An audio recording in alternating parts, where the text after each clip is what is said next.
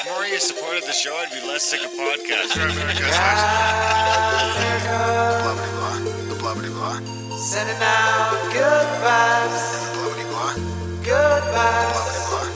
good vibes, And the blah blah blah. good vibes, good vibes. 108 breaths of deep gratitude and prayers for guidance and protection. And put on a didgeridoo and shamanic drumming track. Shivers or vibrations and stuff like that.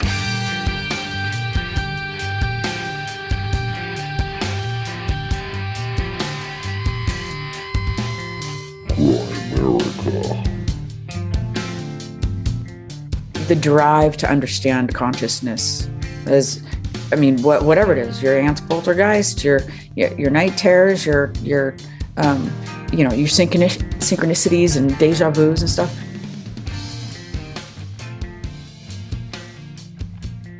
Okay, guys, welcome back to the Grimerica Show. We are going to be chatting with Whitney Fox a little bit later, and we've got uh, the $50 Dynasty Band out of Texas, the Brothers of Serpent. Of course, Kyle from Brothers of Serpent headlining that, or uh, lead singer for that. Uh, so that's part of the introduction. Of course, Graham is not here this week because he is down in Spokane getting ready to kick off our Montana Mega Flood tour with Randall Carlson tomorrow. And uh, I'll be heading down Wednesday to meet up with those guys in Montana. They're in Idaho today, or Washington today, Idaho tomorrow, Montana on Wednesday. If you guys want to get in on some of those events that we do, head over to contact at thecabin.com. We got a couple Scab Scablands tours coming up in Washington this fall with Randall Carlson. Unfortunately, Egypt is sold out, but we got some cool stuff coming up next year. Magic on the Mountain in California, 420 uh, party down in Utah. We got an Eclipse event that'll be coming up soon. So Edward, contact at thecabin.com. Check out the events. Get on the waiting list for something. Uh, join the mailing list so you don't miss anything. All that stuff. Other than that, support the show, guys. Grimerica.ca slash support. Sign up for a monthly. Make a one-time donation if you can, when you can. Uh, it's more important than ever that you support the show. Support what you love. If you think we're doing a good job over here, if you're getting some value from our little podcast, head over to grimerica.ca slash support today. Send some value back our way. Head over to adultbrain.ca for the audiobooks. Over 60 titles available now. Uh, a Canadian Shame for my book. The uh, the new book of mine is In Their Own Words. So if you guys want to grab those, that'd be cool too. Join the chats, get into the conversation. Grimerica.ca slash chats. I'll leave it at that, guys. Uh, you know, we got this fantastic chat with the band down in Texas, and then we'll jump into it with Whitney Fox, which uh, is a little bit longer of an interview as well. So nice long episode for you guys. And next week will probably be just me because Graham will still be out of town. All right, guys, enjoy. Okay, guys, welcome back to the Grimerica Show. Uh, I'm not sure who we're going to be chatting with later, but uh, we've got here for a little special intro. Join us for an intro. Our buddy Kyle from the Brothers of the Serpent does all our events with us, and of course has a kick-ass band. So we got Archer and Tyrell down here with us, and they're going to join us, tell them about their new album. It's super cool because they're doing some value for value stuff, which we That's right. we take pretty seriously here in Grimerica. We've, uh, you know, kind of go with this value for value thing where you guys are supposed to send us more money than you do. But, uh, you know, that's the nature of the relationship. So I've been lucky to meet all these guys already in the flesh. Archer's nice enough to let me play with his guns when I was down in Texas. and uh, the next thing you know, I have a giant collection of guns of my own. Look at what you've done, Archer. I know. I mean- Whoa, whoa, whoa, whoa, whoa, whoa, Only took a few days in Texas. Only took a few days in Texas. You've created a monster. Yeah. He I've just, created a patriot. That's what I've he just, yeah, he just, he just bought a new toy named Justin Time. It's unofficially named after Trudeau Okay. because he's he's he's doing a handgun freeze. So I rushed out and bought it. Oh, just in time. Yeah, it's a it's Good a name. a Ruger. Yeah, I think I saw that. I think he sent me. a- Yeah, I uh, sent you a pic. I sent you a pic pic. of it. Yeah. Man, so that's a Kyle, introduce the band and give us a little background on where you guys are from. I mean, you guys have obviously been at it for a while. Yes. Um, I mean, I was already watching your stuff when we first met you. back in 2019 and watching some of your live stuff, and that shit was already amazing. And Well, it's thanks, just man. come a long way. I know you s- you posted pictures of you in the studio, and there's like 50 fucking tracks in there, and it's Yeah. just it's craziness. You're you guys are real magicians. So let us Thanks, know uh, what it's all about and how it got started and why you decided to try. Because I do think this is probably the future of music too. Dude, I think so, man. I, I've been completely um, just fascinated by the value for value model and the community that it builds in the podcast world. And I've always uh, had issues with the music industry. So we'll get into that. But um, first of all, the name of the band is $50 Dynasty. Um, we, Ty and I have been playing since high school together. So that was, we graduated in 2000. So we've been playing together for 22 years plus, and um, we've been through a number of bands. Ty's been in a lot more bands than I have, but you know, side projects and all of the above. But uh, we always we always wrote music together, um, whether or not we were playing in cover bands and whatever we were doing. We were always sharing the music that we wrote with each other, whether it was lyrics or combining riffs together, and. Uh, we eventually formed $50 Dynasty. Uh, I don't remember the exact year. It was like 2007, perhaps. And uh, eventually ended up with these the, the four members Chris Byman, who's not here, Archer Finley, Tyrell Rolling Stone, and myself. And uh, we've gone on and off. We've played tons of shows. We've been very active. And then we've kind of like taken breaks and chilled out and kind of did our own thing. And, uh, it was one of those sort of off seasons that started this album. Uh, Ty and I had a bunch of material that we were kind of wanting to dig out of the weeds and start working on, and we we did, and we were just working on it on the weekends, man, because we all have jobs, and you know it's. But the music is a passion for us too, so it kind of like. I, I guess for me personally, I was going after um, a music industry career ever since high school but at a certain point i just um i kind of changed my whole uh drive and it it it went from driving to try to succeed in the music industry as it is to focusing just more on the art. And like i don't really care.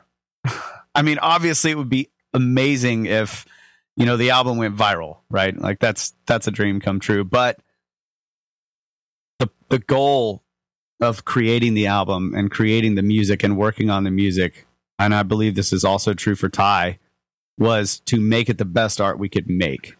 We had no forces acting on us to try to get it done in a certain matter of time.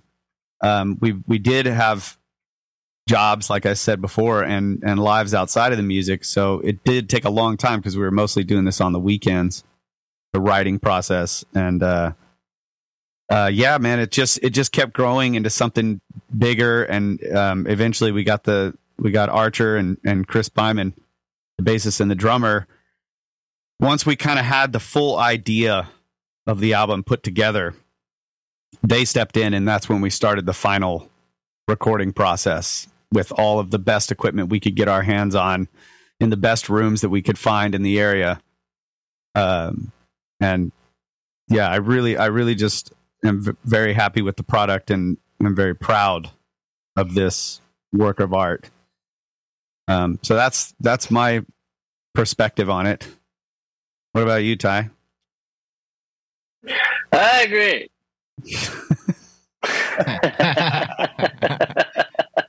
yeah, you know, it's it's it's tough. That's, you know, like that's uh, amazing. He agrees uh, with me. no, when when you're uh you're you're trying to do so many things and everyone's got all kinds of things going on, busy with your lives and want families and all that. Um, it's uh it's tough. It's tough to uh to make this whole music thing happen. So um, you kind of I think when we started out, we kind of wanted to be huge rock stars. You know, I think, and uh, really when this album came around, we're just like, man, screw it. We're just gonna just write an album exactly how we feel it should be. We just don't care uh, about making singles or anything like that. It's just sometimes the song goes on a lot longer than uh, radio would like, and that's what kind of what we're all about with this album. It's just like how we feel it. It's just it's all um, organic and and pretty natural. The way every song um, starts and ends, it's so it's pretty special. And then like uh, Kyle was probably talking about the um, the theme of the album. I think it's it really is Yeah. probably one of the most important things. I think, especially for uh, uh, you coming from your podcast background, Brothers and Serpent and, and uh, Cosmographia. Yeah, so we've been, you know, my brother and I have been digging into ancient mysteries and all this stuff, and and the name of the album is Precession. I'm fascinated by this phenomenon. It's the precession of the equinoxes, which is an astronomical phenomenon. Um, it's it's interesting in and of itself, but the thing that's more fascinating about it is that ancient texts seem to be pointing at it in so many different cultures throughout the ancient past. The precessional numbers show up in these texts, and, and so precession has always been fascinating to me because of that. Like, why was it so important to them? But then at the same time, when you're reading the myths, they are also telling um, beautiful love stories or stories about war, um, horrific stories in some cases uh, destruction of the world stories, apocalyptic stories. So all these different types of stories are in there, but embedded in those stories is this esoteric knowledge about some real phenomenon and perhaps more other real phenomena that maybe we still can uncover in the future. But um, this is, I think, fascinated all of us. Archer, the same thing. I mean, we've we've been fascinated with artifacts and stuff uh, ever since we've been hanging out. Oh, definitely. Yeah. And digging into, you know, more and more interesting and um, mind blowing artifacts from the ancient past, suggesting that there could have been people before that um, that we have completely forgotten about, and yet their their abilities and their technolo- their technology or their level of technology has been preserved in some ways just by the numbers that show up in these ancient texts. Like, how did they find out this incredibly subtle phenomenon? So it's just fascinating to me. And I, and so it was like a theme of the album in a way is like, it's almost mourning a little bit the loss of this possible, the, the people, the stories that these people had but it's also trying to tell love stories in some cases while also embedding ideas about astronomy and the motions of the of the uh, constellations through the heavens telling stories to us. So it's trying to incorporate a lot of what i just love about the ancient mysteries. And so that's for me personally in, in a in a lyrical sense. I see ty is he's totally on board with this too. Like, the, you know, these lyrics start coming out in certain songs, and it's like, man, you know, this is what this is about. And then he would bring another piece of work that he was working on, some music to me, and be like, dude, we need to talk about like some crazy Snake Bros shit in this song. Yeah.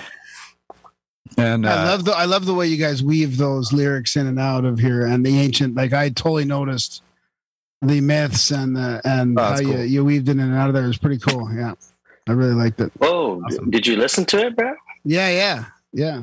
All right. I think, I Yeah, think my uh, favorite song I think is maybe uh uh Soul Solus maybe. yeah, Solo? Solus. Yeah. Oh, okay. Cool. I don't know. They're all pretty cool, but I mean there was a couple that really resonated with me. That's cool. Yeah, okay, that's, you, That's a good one. I, I've I've had I've gotten that reaction a lot. It is it's uh I think it's an easy um song to get into. Personally for me, I just think it's catchy. Um I love that song. What- And it kind of stands out a little bit too. What's your favorite? this is What's each of your favorite songs on the album? Mm. You go first, Archer, because you didn't say much yet. Yeah, I'd have to say mine is where the stories lie. yeah. Thing, just because it's got that creepy kind of mystical feel to it. Uh, I just love the rhythm of it and the the feel, the tone of the song itself. Just kind Yep. of creepy, creepy and fascinating in a certain way. I don't know. I like Yeah, man. I've I've all that's also been my favorite. I was gonna say that mine have um changed. You know, which one is my favorite? I've had different favorites. Another one of my favorites is is Epoch, which is I think uh, that's my favorite. yeah, like that one is that one is really cool. It's also got this sort of eerie sense to it. There's a lot of that mood on the album. Uh, because it is eerie, you know, that we are somewhat alone and seeming to be alone in such a vast universe. Lots of reverb and delay. Yeah. What's your favorite it's one, definitely Ty? made for uh, people that enjoy space broccoli. I'm high right now. um, my favorite, uh, I mean, uh, Epoch, Our Mortality, Eternum. I don't know. Uh, this is War, Deos. I just kind of float between those. The times. all, all the songs he all wrote. the songs, yeah, I was say, all the songs that you had the most writing involvement. but yeah, I don't know. But yeah, no, no, it's it's. I think it's great. You know what I think was so great about this album, though, really, uh, is is the fact that we have a theme to it. Where so many uh, songs that you hear on the radio and like new albums, it's just, it's just. There's no direction. There's just just bullshit. There's no um, ideas and themes, and uh, I think it's so great. And like, and and that's why we were like with our first albums. That's what we were doing. Just we didn't. We just taking our best songs that we could write and just put them on a record and and there was just no theme and no direction to it and this is the first album where we're like we handpicked these and we had you know like 24 songs to choose from even more than that i think probably kyle how many we had like 32 I don't know. Yeah, a lot. yeah But uh, Uh, most so- of them didn't so- cut the mustard, guys, and we They didn't needed to cut the keep it at twelve. It had to be We twelve it 12. songs, right? so we are very very selective though right? And and and we wanted like everything to flow right? And just just all be interwoven together. And uh that's what i think that's really special about it. Because right now i mean everyone's writing about getting drunk at the bar and like getting breaking up with their girlfriend and like i don't know. No one no one cares about like no one looks up anymore man so Who's your favorite band? Like, cool. what if you had to pick, like, not your favorite, but say, give me a couple of your top Like who inspires you guys for your for your genre? You know, well shit kyle doesn't don't even have he doesn't even listen to music I was gonna say Steely Dan. Steely Dan. I love Steely Dan. But it's not even close to Steely Dan. Not close. But uh, also, I think Pink Floyd, like oh, Like some of- say that. Yeah, some of the ways that they captured. I mean, I listened after getting into this type of of uh, esoteric stuff. I've listened to some Pink Floyd songs, and I'm like, holy crap! Like, I think I know what he's talking about here. Well, like we covered time. Yeah, Remember? time, dude. And, that is an uh, awesome song. I think I think the whole thing is like an allegory. But uh, that's just me. I Uh, just I love that style.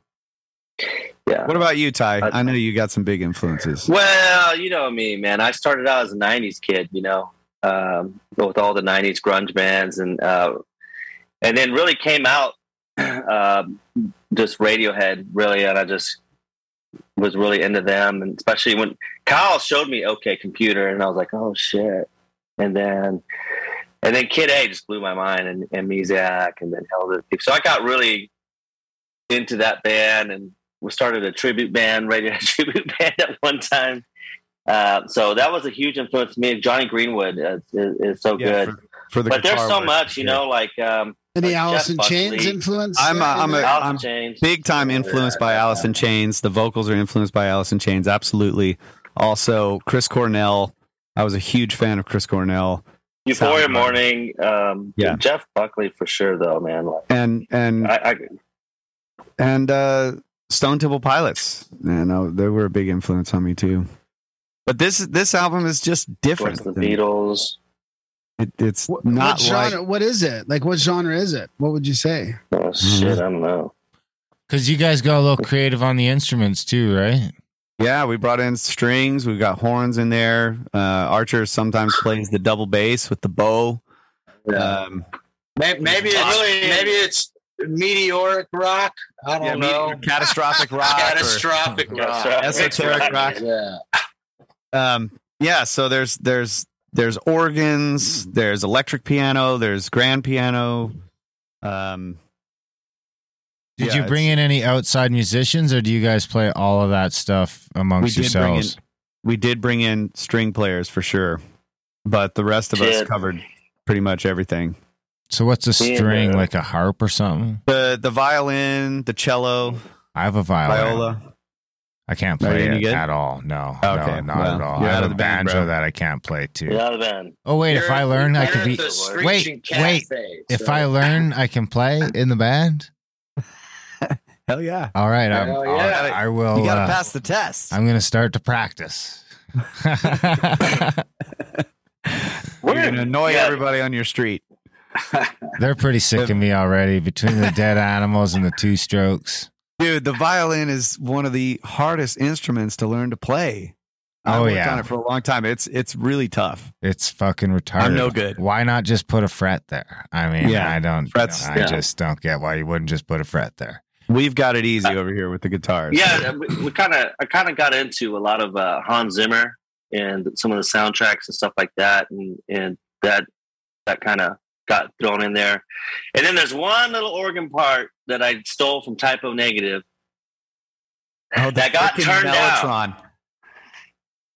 the Ultron. Ty, Ty would put the Mellotron, which is this like sort of combination keyboard string synthesizer thing that sounds super fake. Synthesizer. It's a synthesi- synthesizer. He'd put it in every song.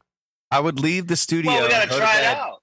Oh, it's like the new band with the like uh, auto tune. Well, it's synth, like a synth, new. synth pop is coming back. I mean, for Dude. sure. That- I'd I'd come in the studio after after we'd had a weekend working on it, and I wouldn't know, and I'd like go to play the song, and there's just like whoa, sounding like Type O Negative. I was like, what the hell? So it was like it was this giant battle of like me turning down and muting the Mellotron, and then coming back later, and Ty had cranked it up and unmuted it, and What's the, what about a theremin? Did you ever use a theremin? we didn't we did not use the theremin, and I'm gonna blame Oh, that on the bassist. Whoa, whoa. What? We're gonna blame that on Archer Finley. That, Are you- that instrument is completely uncontrollable. It's Hey, all over it's the map. uncontrolled. Hey, listen. It's It's, Oh, are not, you- it's not predictable, man. You're a bassist and you're an electrical engineer. We demand a theremin. Uh, your demand is rejected unless you want to play it yourself. Right? Yeah, I'm They playing got- it. All right, then think you it's- go for it. So this is another believe you- possible into the band. I can't believe you haven't built us a theremin, Gene. Hey, I'm already yeah, playing I'm- a big, the biggest fretless instrument you can get. So you let us down. well, well, the next album can be themed on like high strangeness or something. There you go. I mean, yeah, yeah, he did play the double bass. Good job. But the theremin is, is uncontrollable and like it, it's Is it a uh, rookie little too move? Gimmicky for me. Rookie move. Everyone just wants to see a ther- someone play the theremin live just to see if they can actually hit a note in tune. What Yeah. about uh, probably the hardest thing to Archer. do with the theremin. You know what you could do? See what GMA could do is he could design a three dimensional CNC machine that we could program the notes into it and it would play the theremin. you could do that? That, we could do that. Yeah. You can do that. For sh- well, Archer can do that. That Could you program me a little uh, podcast co-host? Uh, word- words are just sound. Hey, Graham is great. Well, man. listen, I've got thousands of hours of this guy talking. Well, let's get you a man. Just sign up, sign, assign, you know, samples to each button. You're good to go. Take a hey, hey, hey, hey, hey, hey, take a CNC machine and why don't you just draw out a big long theremin and then shove it up your ass? It'd be more likely that Graham could replace me with some clever sayings and jokes. He could just have like 15 Darren buttons. Would just three of them make fun of him in some way. I can't hear Your you. 15 most frequent sayings. interruptions. I'll just keep in. interrupting Yeah. people with. Uh, So here's a because I'm gonna if am I gonna get so where is the album right now? It's not on Spotify Oh. yet, right? Yes, that's right. Okay, so release. We are releasing it on the solstice, which is the 21st of June. Um, Will you be home yet? Will you just be We- randomly in the middle of the country when your album comes out? That's right. I'm going to be randomly in the middle of the country, hopefully on the way to Serpent Mound, but I'm not sure if that's going to happen. Um, but uh, we had to release it. I, I personally wanted to, it to be released officially on either a solstice or an equinox. I would have preferred the spring equinox, but you know you can't win everything. Um, but it is available right now. Uh, there's a a special access pre-release on our Patreon page. So it's $50dynasty.com slash Patreon or patreon.com slash $50 dynasty. We'll put a link in the show notes. Yeah. And that then gives you a know, podcast feed with it, right? That's right. There's an RSS feed. Now, those are high resolution audio files, so they're very big. They don't stream well, so I you can download them. Um, I will be putting um, MP3 versions up available, and I've also written some things about each song in the in the Patreon feed, and we're going to keep the feed going. Right now, it's twelve bucks a month, which is not going to stay that way. But it, there was only one tier, and it's basically like if you want the album early release, you can pay twelve bucks for it, right? And then we'll we're going to make lower tiers on the twenty first, where people can do the value for value and pay what they can afford and want if they want to support the band. We'll also have you know a PayPal and you know Bitcoin wallets and whatever else we can come up with and make it people can uh, donate in whatever way they want. Gas cans. Honestly, the gas is worth more than the Bitcoin these days. Yeah. Gas and Yeah. bullets, please. Yeah. Yeah, if you want to dump your if you want to dump your Bitcoin, you know, we'll have a wallet for it. Um so yeah, we're we're we are trying to do the value for value model and it will be available in high resolution. We recorded these tracks at a much higher sampling rate and and um quality than is standard in the industry right now. So and it and it is totally obvious when you listen to really high quality, high resolution audio files versus the compressed versions that people typically get, or if you're blue sending it over Bluetooth, it's compressed. Um, so it is the album has a lot of depth. We used a lot of analog gear, many, many hundreds of thousands of dollars worth of high end analog gear went into creating this album. We will be producing vinyl as well. Um, 180 grand. 180 gram vinyl is going to be a double um, vinyl album. Could I have one?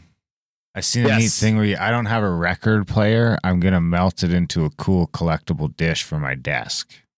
Okay, yeah, Just you can have full disclosure. So that's still pretty cool, right? I think that's still pretty cool.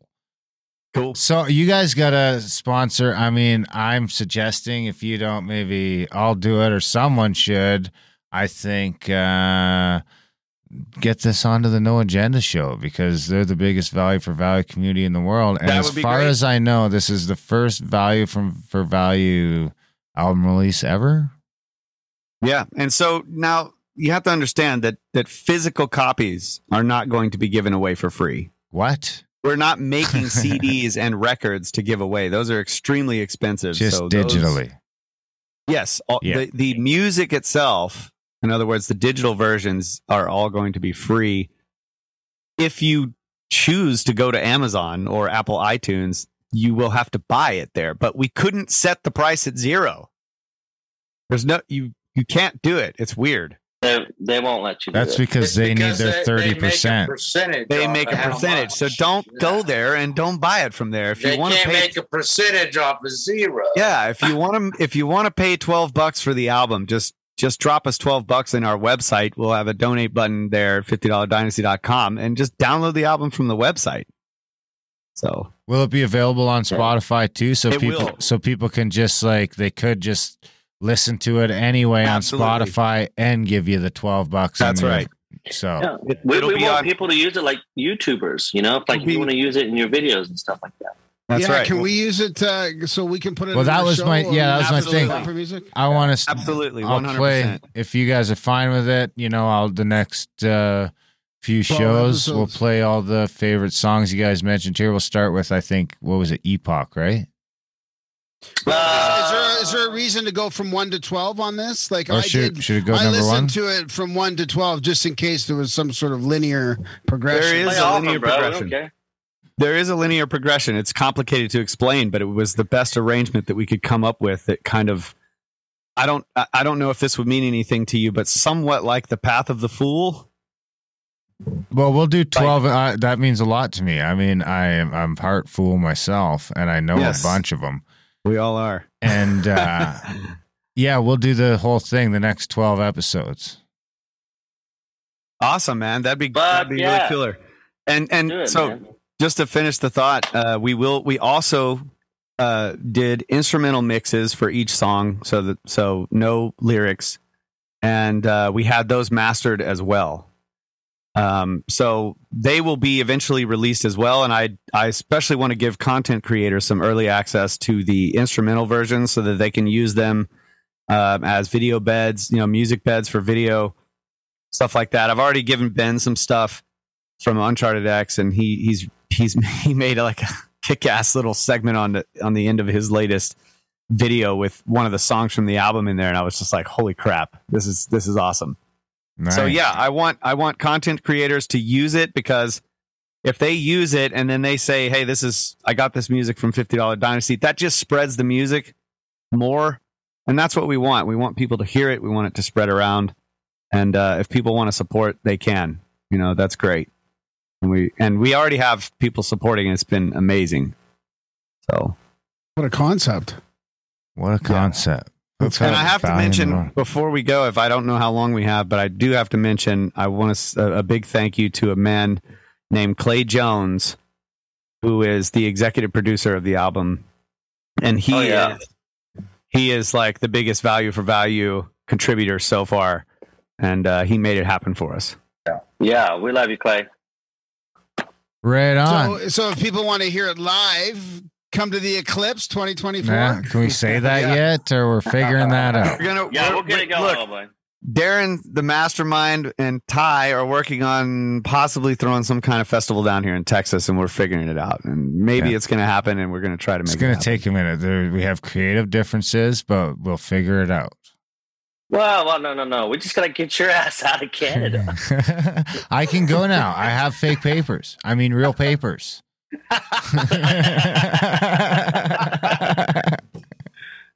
Cut that part out. nah, I don't give a fuck. Prove it. Prove it. I went such a route that they would have a hell of a time uh, proving this one is fake. Because it's not fake. I hired a sponge. So, and it was in mask time, so nobody knows. It's, yeah, I'm Derek Grimes, or I'm some dude that Darren Grimes gave 250 bucks to. Shit got real up in Canada, man.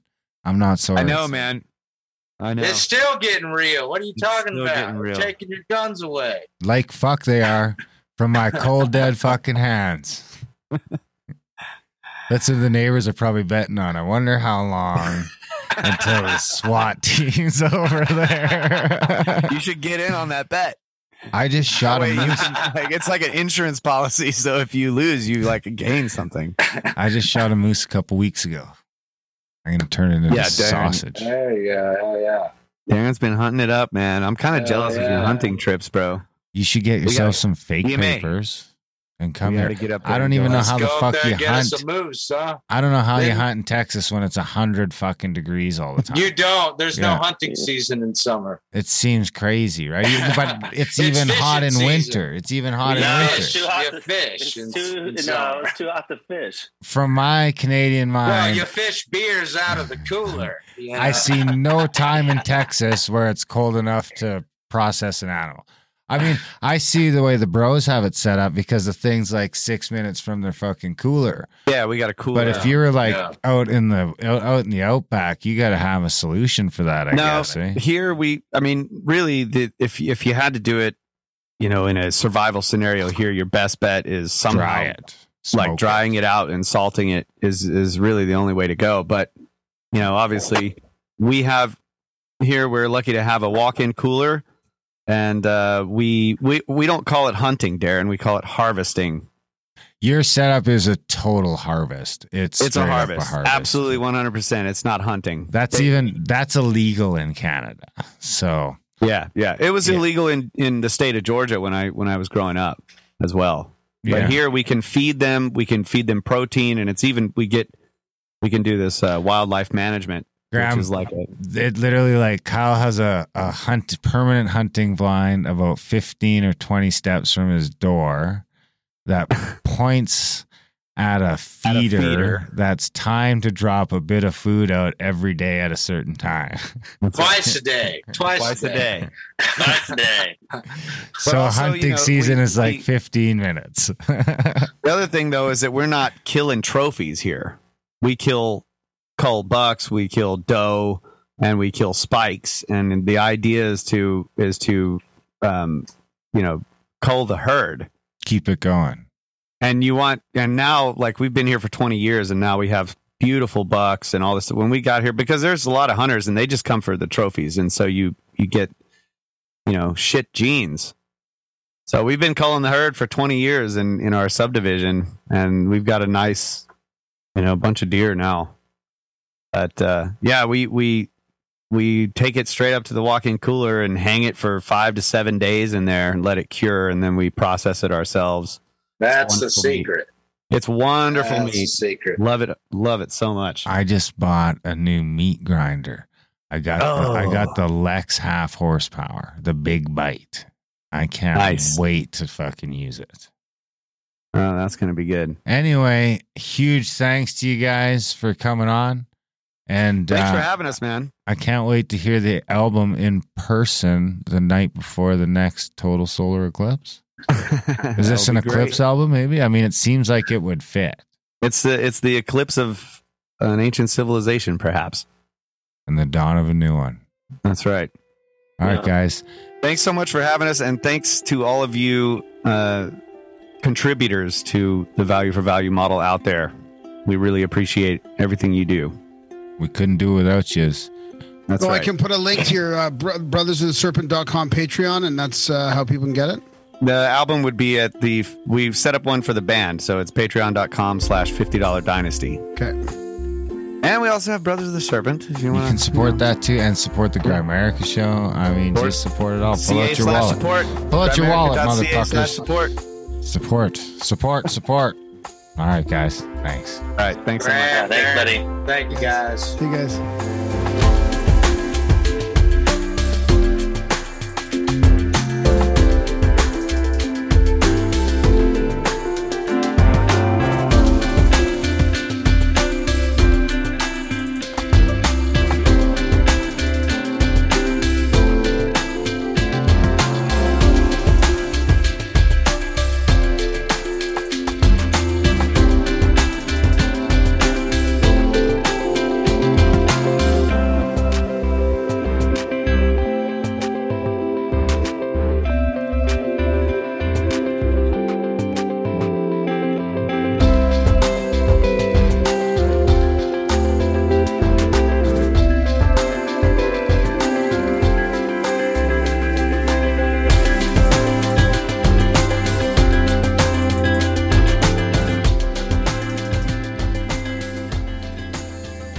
Whitney Fox, welcome to Grimerica. Thanks for joining us.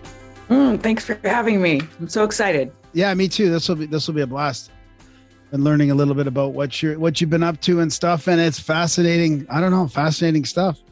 Got a lot of questions already. Um, but I do, I do. I mean, I don't know how how you been. Let's just start off super casually. I've well, I've, I've been like everybody else, like I, I, oddly good, but also like WTF. You know? Yeah, I know it's a constant. I I find it's like this this roller coaster that I'm on, where I'm constantly, uh, you know, flipping back and forth between completely disappointed with mm, fellow humanity and completely fascinated with what's happening. Like really Same. trying to consciously kind of shift over to uh, a non-negative state of mind. You know? Yep, it takes some conscious effort, does it not? Yeah, all the Although time. Like, I'm also fascinated, so it's hard to put it down, you know, because it's like every second something else crazy happens, and it's it's so rapid. It's like getting punched in the face, but like wanting more. Not wanting more, wanting to figure out, figure it out. You know, well, Like, you're you're in a you must be in a unique situation being in. Uh, are you still in California? yes, California as an artist, right?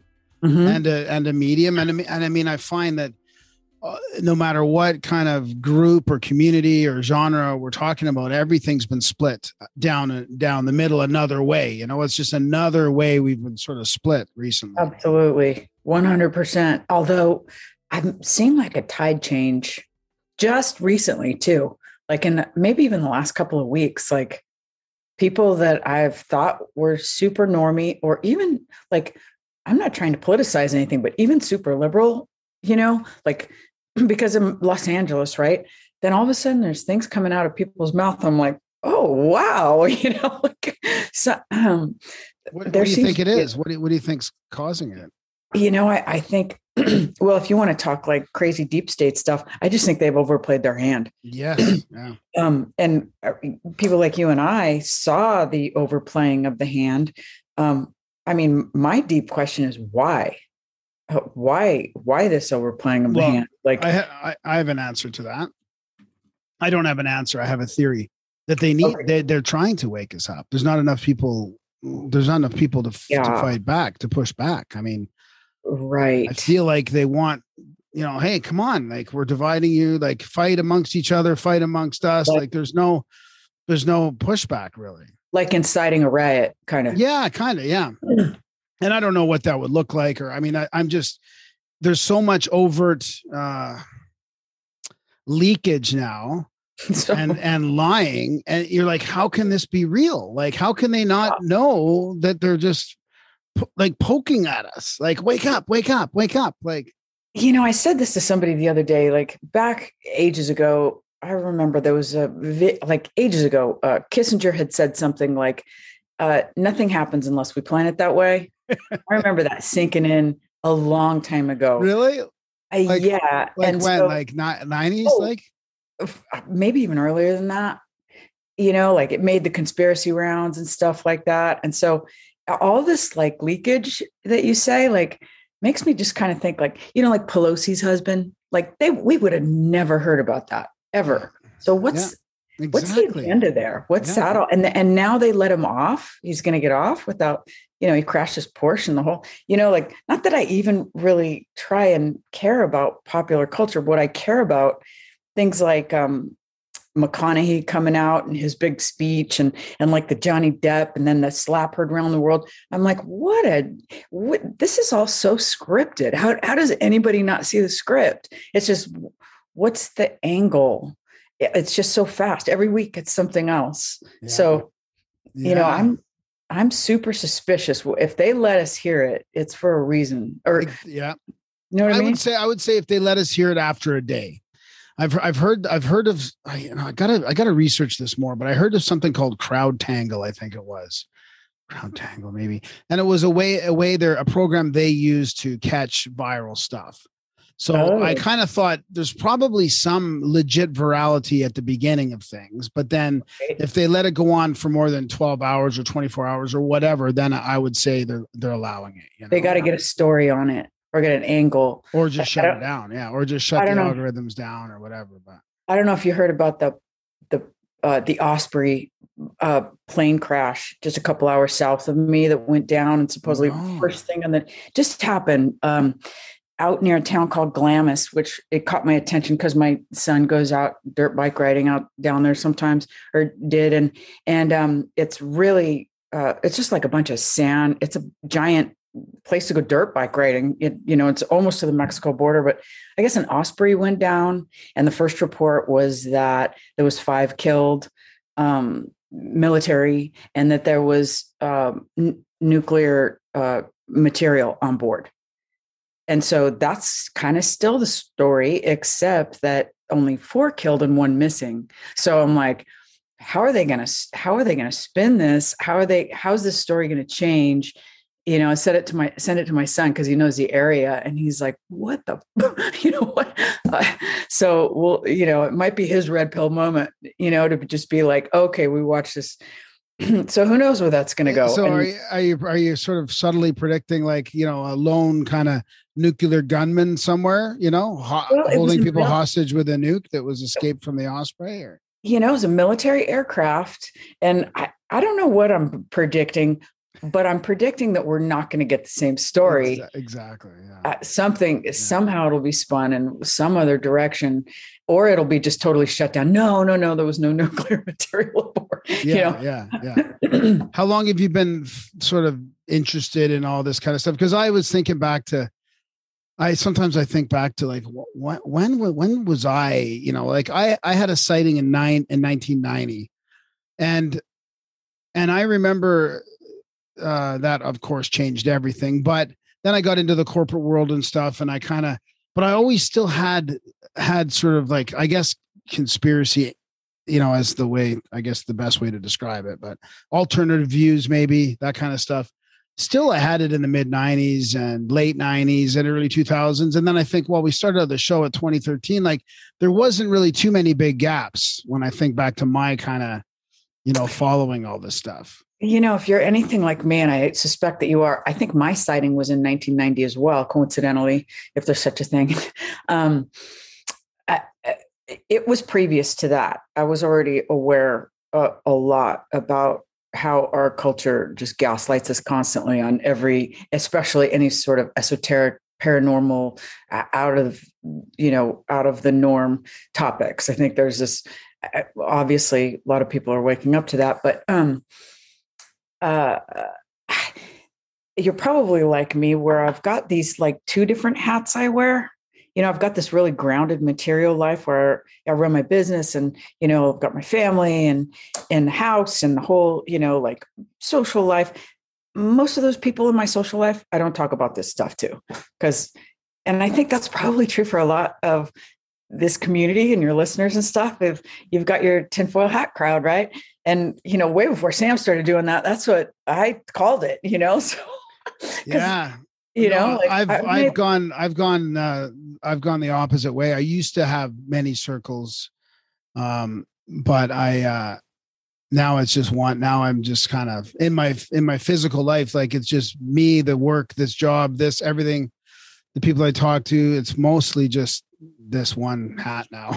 Yeah, yeah. It really you've like- made it work. I mean, you've done yeah, it. I've made yeah, Yeah. I guess I've made it work. And my family, like I, you know, whoever in my personal life, I just talked about all this stuff anyways, constantly. So Yeah, it is you not- kind of yeah. the, the role that you've got Yeah. now. But maybe there was a point where it was sort of like, Oh, there was a total point. Yeah. I mean, I had too many, I had too many hats at one point.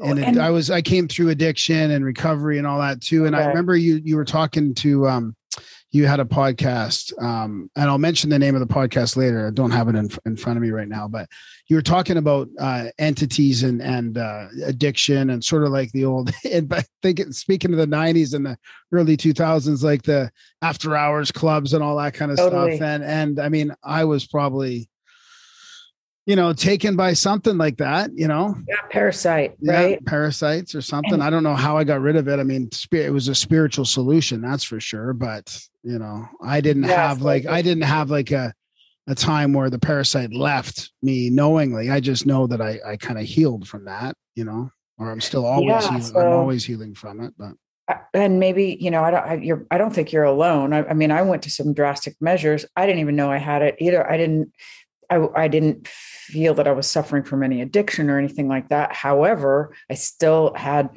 random bouts of depression that uh, were unexplainable and also like someone uh, you know you know it, it, it's a story we could get into. Um so you know with that said though like back to my uh, earlier comment like there's kind of a couple of hats. I wear one that's like super grounded in the material and you know uh my my kids are older now but i was like the soccer baseball mom you know like there's no way i'm bringing that shit up around like you know uh, however you know there are random people in my life and then also like this podcast community and all of the things that i've been drawn to listen to for or read for a lifetime that's where my interest has always been. Um, so there's like this sort of bifurcated personality you know and and i don't really bring it up with a lot of people unless they bring it up first but You you've know. also been a runner too, right? And you so obviously you know your kids are into sports, and I came from a sporty background too, which is interesting. But yeah, Yeah. Oh, yeah, for sure. I was always very athletic. You know, I'm getting older now, and I've screwed up my feet, screwed up my shoulders, screwed up my elbows. Like too much, too sporty. You know, but uh, I still, still, whatever. If I can get a surgery, I'm getting it. You know. so, um, so you'd kind of ask like what, um, what when I first sort of got into maybe what you'd call conspiracy think maybe I like to call it critical thinking, you know. Um, I want to say sort of always because having had, you know, some several paranormal experiences and um, you know, out of body experiences and lucid dreams and what I thought were past life dreams, so many unexplainable things in my life where when I looked around into like, you know, popular culture, I was for sure an outsider. And so I I have always known what I've saw, seen and experienced. I, I know no one's going to tell me any different. There's not going to be. I'm not. I'm not hearing it. You know, I've seen it with my own two, my own three eyes from young, really young. You know, like how, what was it like? What was your first like remembrance of an experience? Like, was it OBE or lucid dream when you were young, or? Uh, like very very first was uh, not uncommon um uh, invisible childhood friends, imaginary friends that I was, I, I, mean, I, in a lot of ways, I still remember them. So, um, and you know, that was sort of, even though my parents did the best they could and they'd both uh, had very open minds, you know, sort of like, it's not the kind of one thing you want to say at school, you know, like you might want to, um, but, and, and then also they would get a little freaked out about when I would talk about them. So that's my earliest memory. Not that there was anything ever scary. I just thought that everybody had that. And my brother also had an, an imaginary friend. He was much older than me, but in later years, we discussed how he had. Um, and I think there might be some familial stuff. I think there, you know, my grandmother had a very powerful UFO encounter. Uh, my mother had some very anomalous experiences, you know, uh, uh, through her life. So um, and then my my middle daughter has had some encounters as well. So I think there might be, you know, I've obviously had a long time to think about this and sort of research it and consider it. And, you know, um, so I think I think there's this somewhere there's a grand unified theory of all of these things and their connection to each other. And then each of us that have had experiences and even us even those of us that have had experiences but don't want to admit it i think there's this um, thread that connects it all so i feel like i've had mostly everything except a bigfoot sighting so um, which you know i ain't dead yet so maybe one day um, uh, however I, if i were to see something like that, if I were to witness Bigfoot, I think I would have a greater understanding of what's going on there. I think it's like energy and consciousness. So, um, but I didn't always know that. I, I, I sort of thought that I was. I began to think that I was an outsider weirdo. Um, except here and there, I would ha- have experiences where I had witnesses with me, and um, several several experiences with witnesses with me. So, um, and some people are willing to talk about it more than others. You know, you know what I mean? So, um, uh, everybody's coming at it from their belief system though too or their programming or whatever and i was blessed enough to not necessarily be programmed by my parents at all pretty open-minded my mom had some interesting experiences and then on the conspiracy tip you know when i had some questions um, I'm older, I'm 58, right? So, and I had mentioned this recently to somebody about, I remember when they finally released the Zapruder films.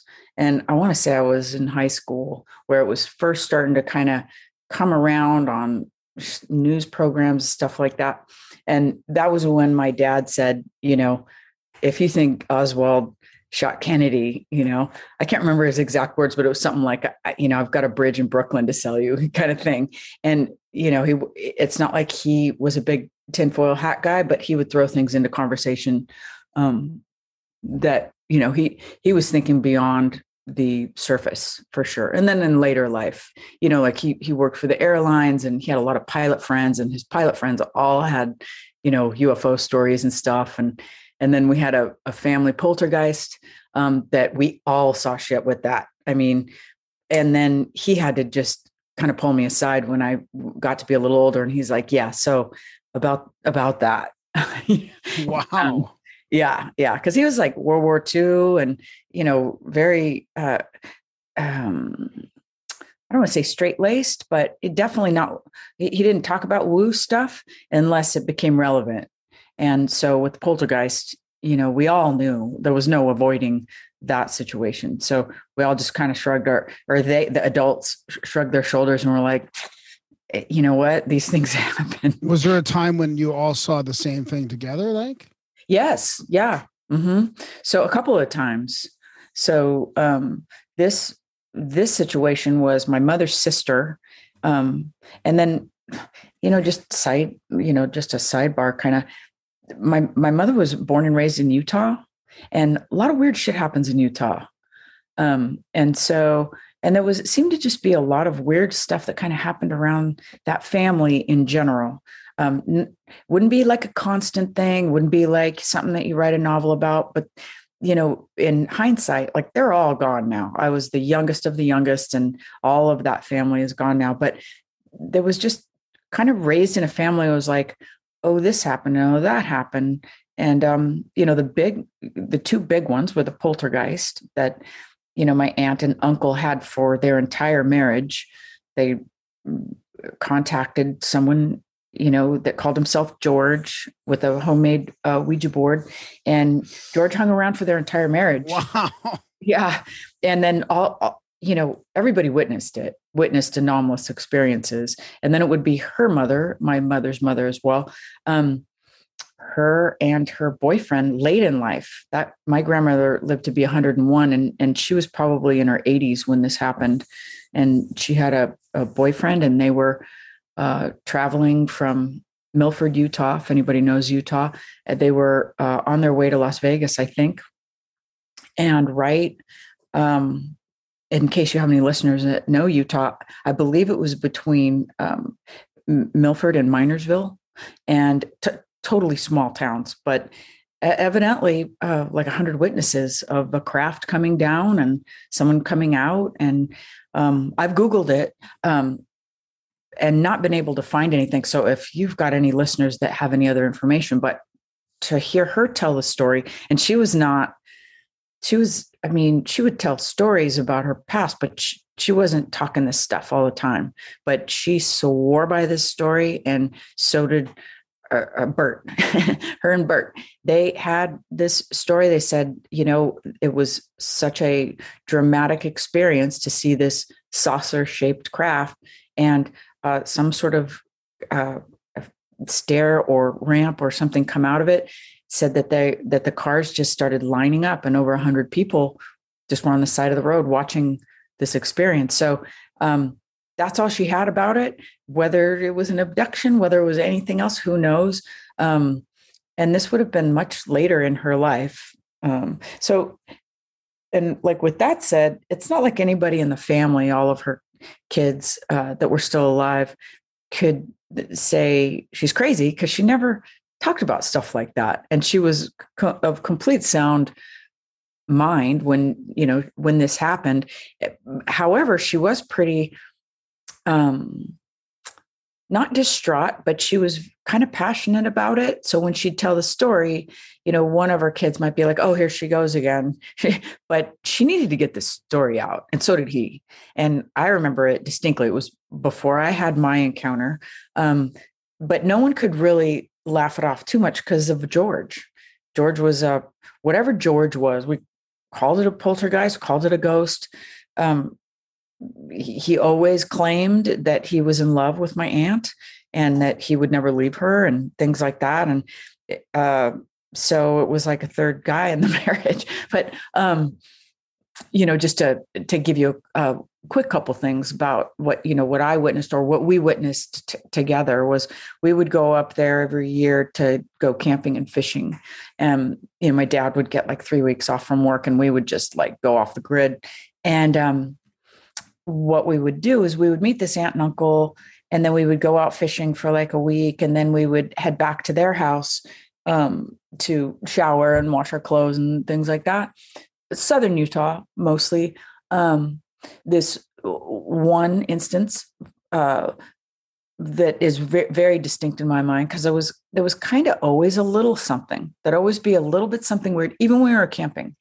You know, there'd always be something out of place or something bizarre, and then I always knew that either at least they thought it was George because my aunt would get all kerfluffled. You know, she'd go, "Oh no, you know, George," you know, and she wasn't. It wasn't really playful for her. She was not a fan, you know, so she was always upset, or not always upset, but it, it, it bothered her a great deal because it was so outside.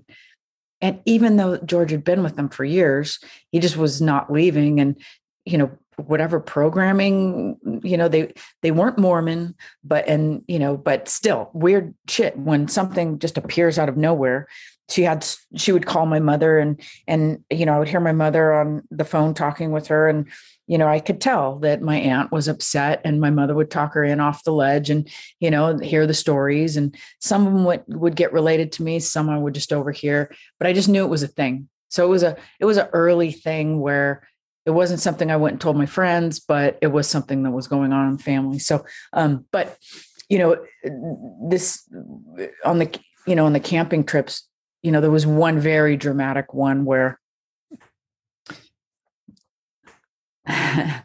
um, uh, it, it, with a locked car, um, no one having access to all of the belongings inside. It completely uh, took everything, all clothes, everything that was inside this locked car, and put it up in the pine trees, stuffed it in wheel wells. You know, so uh, it was everywhere. And so, you know, we for sure would try to laugh these things off. And in, in this situation, it was so dramatic that we didn't want the the fear factor to kind of ruin the trip so the men were kind of like huh oh you know a squirrel yeah but we all knew and especially because my poor you know my poor aunt practically needed a sedative you know? So um and then you know one of the other trips uh, uh i had taken a friend with me a friend that i had also had an experience at her house with. So maybe that's why it happened to she and i together because she was she had she already had something in her house. And um anyway took her camping with us and we had the time at my aunt's house and we um we were in her basement and um, there was a basket um, like a woven completely hideous 1970s black thread basket thing hanging over the tv you know with fake birds and stuff hung from a you know like a wicker chain.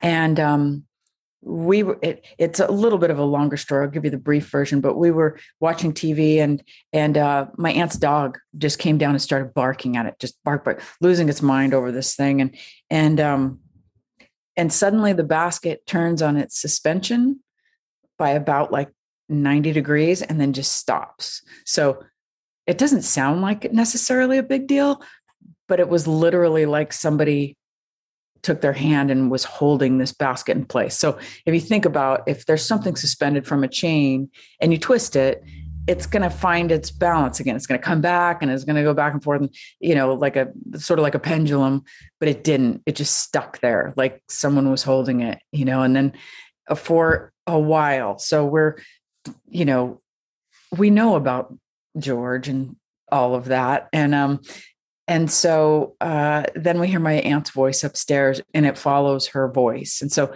for sure, we freaked out. I think I was maybe maybe 13 14 something like that we freaked out and that was essentially the like the maybe the big time or the first time that my dad sat down and was like okay dude there's there, uh, we don't know what this is and there's something else going on you're perfectly safe and you know, so me and my friend slept in the trailer that night. We're like, fuck this, we're not staying in this house. But, you know, and a few other things too, George. But so early, um, those are some of the early things where, you know, when there's other witnesses and your family sees stuff and nobody hurt, you know, nobody was harmed, eh, you know, but um but is there is there like i mean geez we talk about this so much whether whether we should be making contact or not you know and and and i and uh, some of our guests talk about how you know, good and evil really isn't a thing, and all these experiences are kind of subjective. And then you got the people that think that, you know, UFOs and all these encounters and contact or end up being positive in the end. But I mean, hearing about a couple of things that happened to you in your psychedelic experiences and your night terrors and stuff. I mean, and then having does that George? I mean, who knows? Would that George contact be? I mean, could you chalk that up to maybe him being somewhat connected to the family or hanging around? Uh, also, maybe creating some of these more negative experiences. Or I know you had stuff happen before George, right? But You know, it's a really good question, and I think it it I, I think it's the ongoing question. It, it, you know, good and evil. What's our programming? You know, yeah, yeah, yeah. what's how far can we go with this without opening a door we can't close? You know, Yeah, yeah, you know, like Yeah. are you going to get possessed with a that kind of thing? Um, using George as an example, I th- I don't think George was m- malevolent. I think he just wanted some attention, and he taught the family at large and me uh, a great deal about the um, you know continuation of consciousness. So he it whatever it was and however he was manifesting, he seemed conscious. And you know having come through a homemade ouija board with a name and all that kind of thing sure demonic yeah okay yep did possibly. Did anybody anybody become possessed or did anybody become very hurt? Maybe some of their energy was vampirized or something like that. Maybe my aunt's uh, um, fear. Who I really don't know. I didn't live there. That those are the accounts that i can attest to. However uh, it for sure made me open to learn more about it. Um, and then you know i've also had experiences where i think there was someone that in my life who was possessed and was doing very terrible things in his life and and i had um, witness to that. And so i'm just walking around looking at the world through my eyes and how it's affecting me not to sound like a narcissist but you know my path of learning and trying to understand this stuff. Um, ultimately i think it's about our own personal intent. You know if we if we want to learn more and sort of grow and evolve and become um you know not to overstate it but become enlightened about uh things um I, I feel like if we're too staunch in our what we think we believe then we just stop learning Is that how you? Is that how you stopped the, the uh, night terrors and stuff through intent, or uh yes so that's what? Because that's what that's one of the big questions. Like to me, if like my girlfriend has this issue, and I don't want to get into it into her side of it too, because every time I talk about it, something happens. Like so, it's happened like two or three times now, and I mean, I'd Okay. I'd love to talk about it because it's Okay. it's interesting to me and probably the listeners. But anyways, um.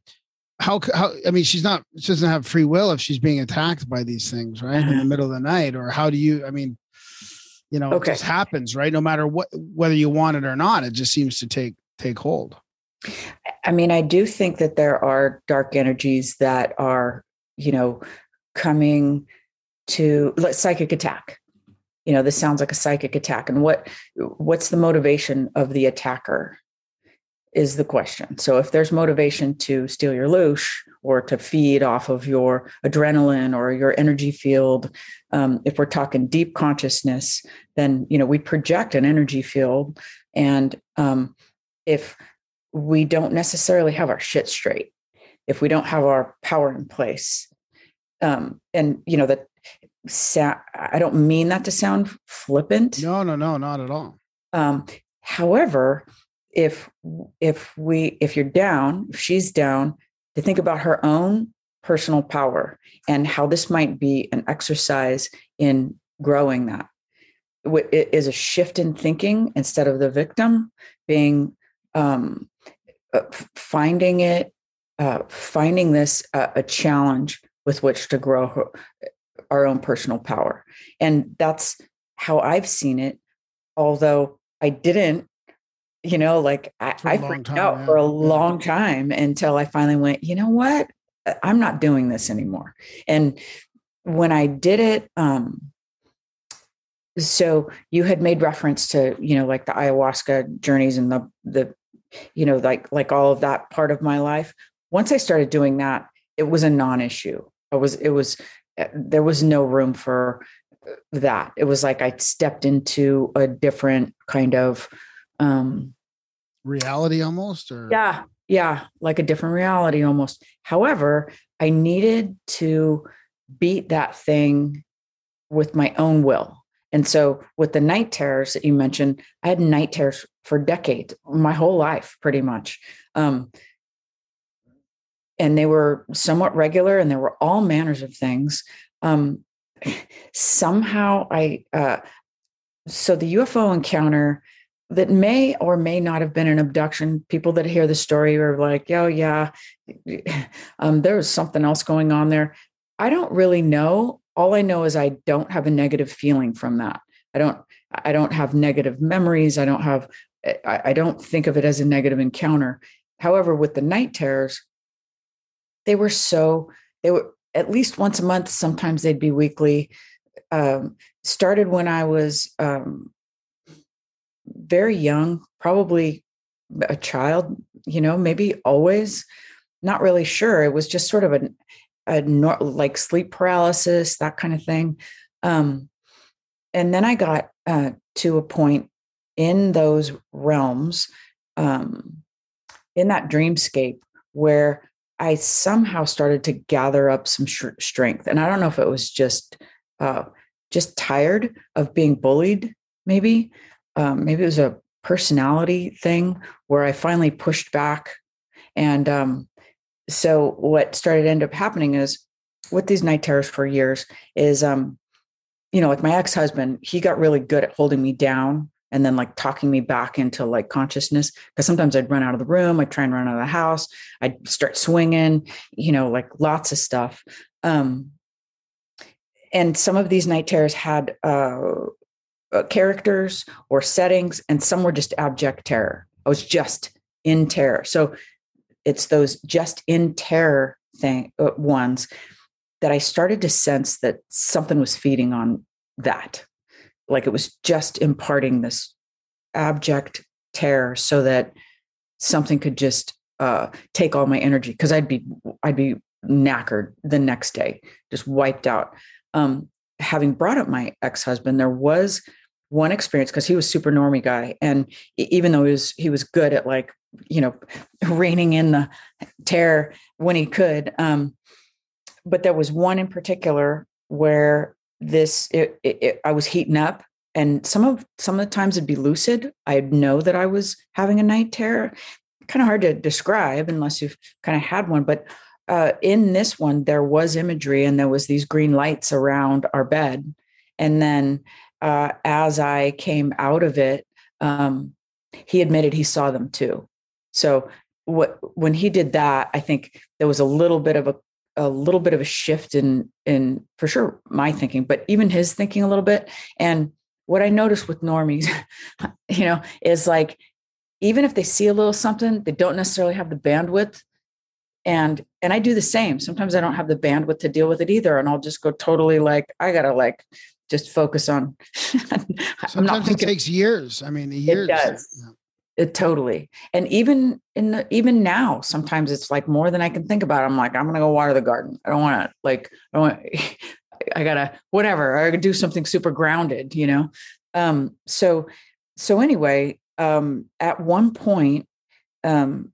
But we had moved to a house that I feel like had that I have some stories from that house. My my kids were pretty young, and it was a, uh, a it was a family house of my ex husband's, and um, th- there was some stuff there. Got some stories there. My kids saw stuff, and I for sure had some experiences and stuff there.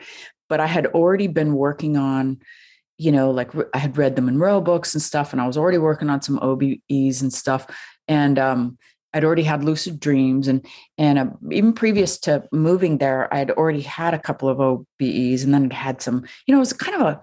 It's not like a everyday, uh, everyday paranormal life, but it'd be like that's where my interest has always lied. So it'd be like maybe every couple of months, or maybe every six months, or you know, so there was always kind of a little something where I'd be like, that happened. So uh, anyway, in that house, there it came, you know, was, the night terrors were fairly regular, so much that, you know, like, you know, my kids knew and obviously my husband knew and stuff. And we'd get invited to go away on weekend trips with people and be like, mm, uh, yeah, you know, I don't want to, I don't want to ruin the party if I go screaming out the front door or something. But, but anyway, there was one um, that I, I uh, was pretty lucid, but out of my mouth, you know, I said, in the name of Jesus Christ, be gone.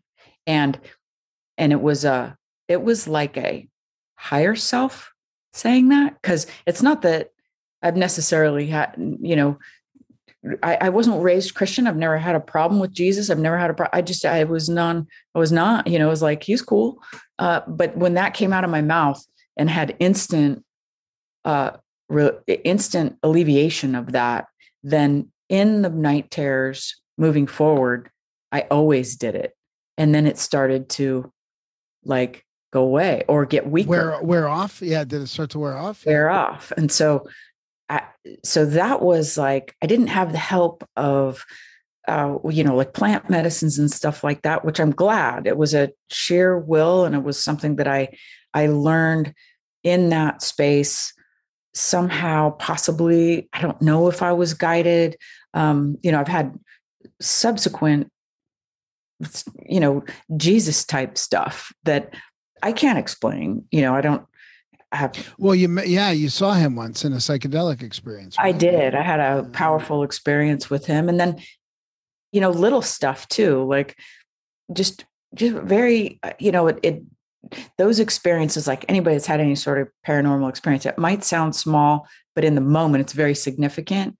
Those are like spiritual moments, right? And I was working in a church in Santa Monica. I was doing some like faux finish for for them in this um, giant church, a I think it was Santa Monica Presbyterian or something, and they had this massive cross on the wall, and I was in there by myself, and um, and I the work I was doing was on the floor, so I'm down there with knee pads and the whole thing. This giant church all by myself, like nobody else, and um, and I, I kept looking up at the at the crucifix on the wall. It had to be like 12 feet high. It was beautiful. It was just wood, but anyways, I just kept kind of like feeling like some someone was like in there with me, and um, and uh, anyway, um, I I was doing some work between these pews, and um, all of a sudden I I heard look at the clock, and so it's not like I hear voices all the time, but so I look at the clock and it was a digital and it said 316. And I was like, wow, that sounds kind of familiar, you know? And so then I'm pretty sure it's John 316, which is like God so loved um, the earth that he sent his only begotten son. And I didn't know this at the time. If I did, it was deep in my subconscious. I was not a Bible reader.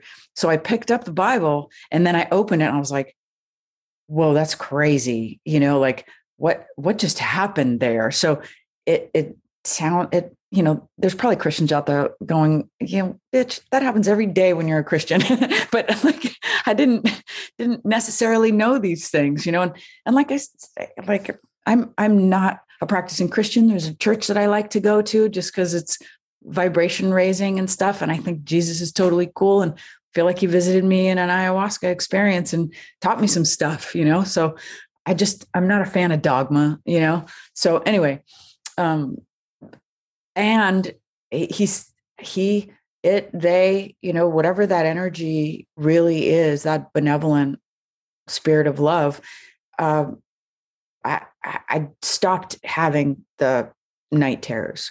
I feel like whatever that psychic attack was was like we're not getting any play here anymore. This is boring. Let's go. Do you think do you think your your work uh, on the OBEs and the lucidity part played a I mean, I feel like that plays a huge part in you just having building some awareness in that moment, you know, or some space, Yeah. some space to respond instead of being just frozen in fear. absolutely. For sure. I mean and also the drive to understand consciousness as i mean what, whatever it is your aunt's poltergeist your your, your night terrors your your um you know, your synchronicities and deja vus and stuff. I've always just been like, what is this? You know, what what is actually going on here? This is it's not what we're being told. It's not, you know, you're nine to five and what kind of car you drive. I, I've just always known it, you know, and then also, you know, because I can go down any conspiratorial path you want to go because I'm down. Eh, Because they're lying to us about everything. like everything's everything is like actor's gonna act, you know, like come on, Johnny Depp. you know, I don't buy it. What about your what about OBE experiences? Do you have any experiences in that realm and the other realm, like that you can, you know, you know it's not a dream, but you're.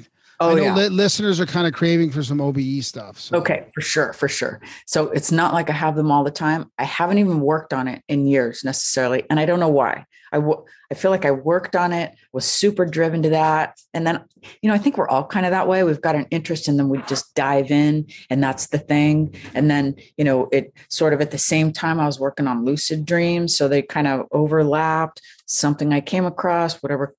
So you know I feel like I read the first Monroe book years and years ago, and then maybe tried it a little bit, and I was like, mm, "That's hard. That's I can't," or whatever. But then I got back into it, and then I read a couple of them, and then I heard somebody interviewed, maybe like Coast to Coast or something, and I'm like, "Damn it, I'm doing that. I'm trying that." So, uh, so I worked on it, I like set alarm in the middle of the night, and then you know I had uh, younger kids, so there was always somebody waking me up so I had plenty of opportunities in the middle of the night to put some of the protocols into practice because there's several different ways, you know, different things you can do. Um, th- this one time that I'm going to talk about, I think the exercise was to set an alarm in the middle of the night so that you wake up and you're still tired, your body's still tired, um, but then your mind's alert. And so p- part of the exercise was to, you know, lay in bed but have a hand raised up you know like like you know above you like the uh, above you. And then as you feel your hands start to fall then you know your body is falling asleep but to try and keep your mind aware. And that's exactly it worked. Um, i felt my body fall asleep.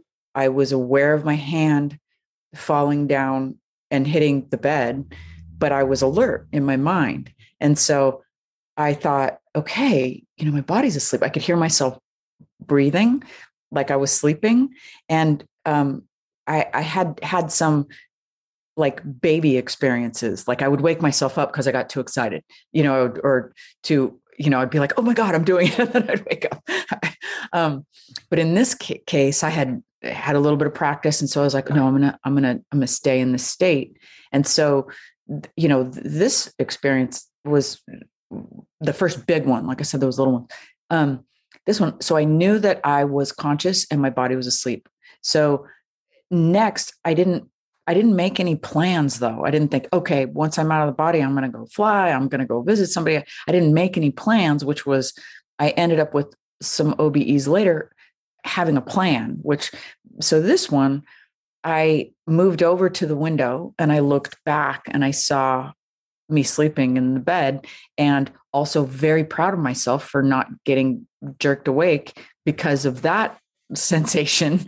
Um, but I went through the window and I, I sat on the window ledge like a bird for a bit, and then I left. And so I went out, and I uh, uh, the con- the conscious awareness for me was more than a dream.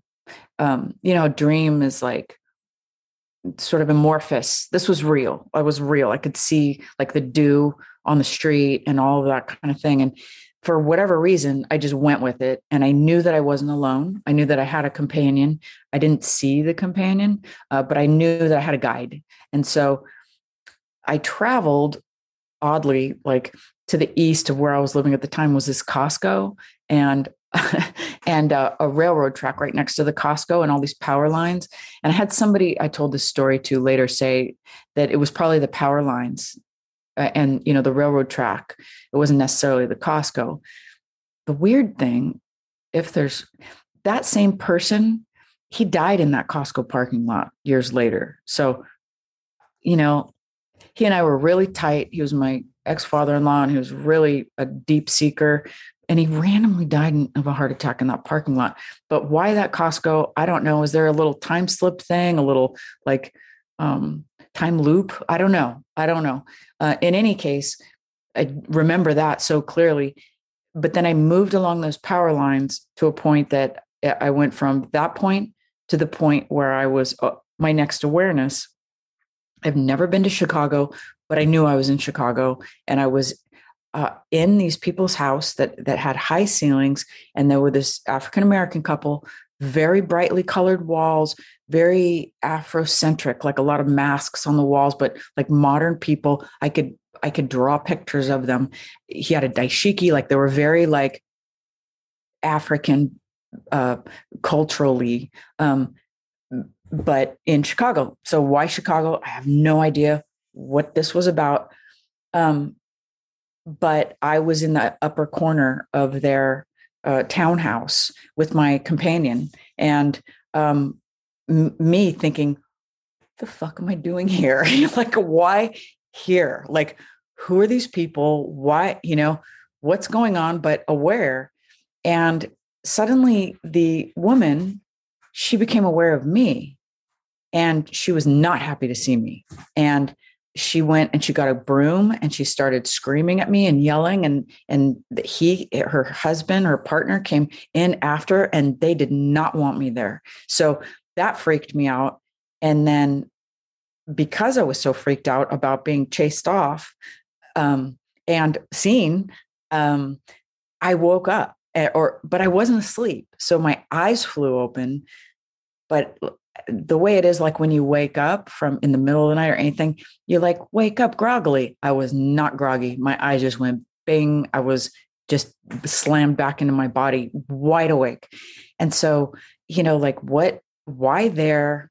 What did that all mean? What what what was the significance of that and what did they see when they saw me? If if you know if we can suspend disbelief that this wasn't just some crazy dream of mine that i was literally my consciousness was someplace in chicago in these people's home what did they see? Was she did she have was she psychic or was it, was it an orb? Yeah or just was it an orb? She i i was somewhat offended though that she thought that i was malevolent. You know i was like no no no no no. I'm just some dumbass floating around like messing around without a body like and so it, i mean i guess you could say i sort of learned that like be a little more responsible with like what you're doing sort of. My, I, i'm not sure my what my companion who and what they were. I i sense more of a kind of feminine energy um but more of like a quiet teacher kind of like okay this is something. So you know the next day um I for sure felt like that all happened. Still to this day, like I said, I could I remember it. It was not a dream. So I, I knew that it was it, it. What it did do is solidify what um, uh, that OBEs are possible. And then secondly, I, what are ghosts anyway? Was I ghost? Yeah. yeah. Um, and eh, you know, then of course my my father-in-law, who I spoke of, was um, more than thrilled at this news. you know? So that we shortly after ended up moving into uh, a family property that he it was technically his house but he didn't spend any time there. So we took over that house and and there was some there was some energy there. Some things happened in that house and stuff. Um so all with this sort of energy and kind of managing that um and not all necessarily light stuff. You know, my kids saw some stuff there, and I still think there's something there. Um, and then also there was like some little bit of strife in that house. There would seem to be some other kind of um, influences, uh, and I was always trying to um, clear it, make it light, various things. And it's not that it was all bad or it was this constant haunting or anything like that, but I was also still working on this stuff, and so my father-in-law um, he uh, he was like well next time you do it come visit me at my shop because he lived at his shop and i was like okay dude i'll try you know i'll see what i can do i, I was not uh, successful with that um, but he, you know he did impart to me if you do it again like do something relevant. Don't just, you know, float around. And so he uh, was a Reiki master and he pushed me really hard on the, um, you know, like he was like Reiki level three and he was always pushing me, bringing people over, got me my attunements. And he was always like, let's do Reiki. I got, I got a live one here. And he'd bring people over and we'd do Reiki together. And, you know, like he's just a funny dude. Um, and also open to absolutely any conspiracy. We'd talk for hours and I'd be like, I've been here for six hours. I gotta go. Um, just fun guy. I miss him a lot. Um, but um, anyway, I decided to practice. I woke up in the middle of the night again, and I had moved not too pretty recently into this house, and and um and uh, so I was like, okay, well, if I wake up in the middle of the night, because you know there's always something waking me up in the middle of the night, I'm gonna give it a shot again. And um, I had had some lucid dreams just previous to that. Some kind of weird things like the like the roof was not on this room and seeing you know seeing stuff happen in like the universe even though i knew i was dreaming like that, that was starting to it was starting to heat up with some interesting consciousness stuff. So i'm like okay well i'm going to try an out of body again. And um and i did. I woke up middle of the night and and this technique was somewhat similar as you uh, if you can feel yourself starting to drift drift a little bit. You're starting to maybe have some imagery like you feel like you're going to be dreaming or you're starting to fall asleep um, then to see if you can roll out of your body. I think Mon- this was one of monroe's techniques is like the roll technique. And um, so i did it you know just randomly. And i because i try it's not like i didn't try a bunch. I tried a bunch and failed way more times than I was successful. But this time I rolled out. And uh, one of the big events. Around? You just like, you just like, no, no just, you're not physically rolling out. You, it's just your right. It's just your energy body rolling out of your physical body, or that's right. So the key, I think, is being aware of your sleeping body, um, which is not easy to do. I don't think. Um, but if you really think about it, you kind of know when you're falling asleep. You kind of know when you're starting to drift. And if you've placed your intent to stay conscious through that process and do one of these kind of exercises, like, uh, uh, I feel like it takes a couple of nights. Like if you've said it a few nights in a row, if you're like, I'm going to try it tonight, I'm going to try it tonight, then it's kind of in your um, consciousness that this is what you're attempting to do and there's a part of your mind that you know if, if the if your will is there it kind of stays with you. Um, like i said it, ta- it takes practice and and even the ones where i was successful it's not like i have any magic thing well well i did this. I just kept practicing. I was like maybe this it's like trying to hit a you know a base hit you know like one of these times i'm gonna swing and hit that ball. And um so in this case, so the rolling that I did is I've I felt like my intent was to roll out of my body. So I just slowly took my kind of conscious mind and was like, I'm gonna roll onto the floor. And so it worked. And I rolled over, but my body stayed like a corpse, like flat, just like my body in bed. And I knew it. I knew that I was hovering above the floor and that my body was above me in the bed.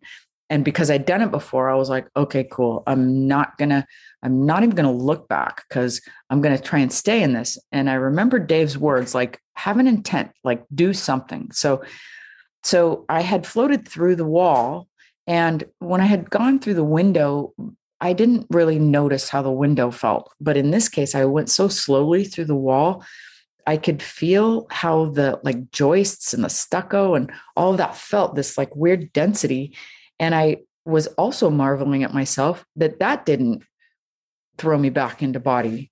Uh, so I was as surprised as anybody, you know, still, if I was hearing somebody tell a story, I might be skeptical, but it, it, that's what happened. So I went out the, the re the most recent serious life event is that my my dad had passed away and those some few interesting things that happened with his passing but um but in any case you know grief i was super tight with my dad and and anyway i floated through the wall and then i was hovering over the grass and i was making i was able to observe stuff and this was before i was doing any ayahuasca or anything but it was very ayahuasca like because there was a color spectrum that isn't here. So I was looking at that. I was like, is it dark out or is it light out? And why is everything this like pearlescent sort of rainbow? You know, I was very like, whoa, but I was still on my back, kind of like my body was.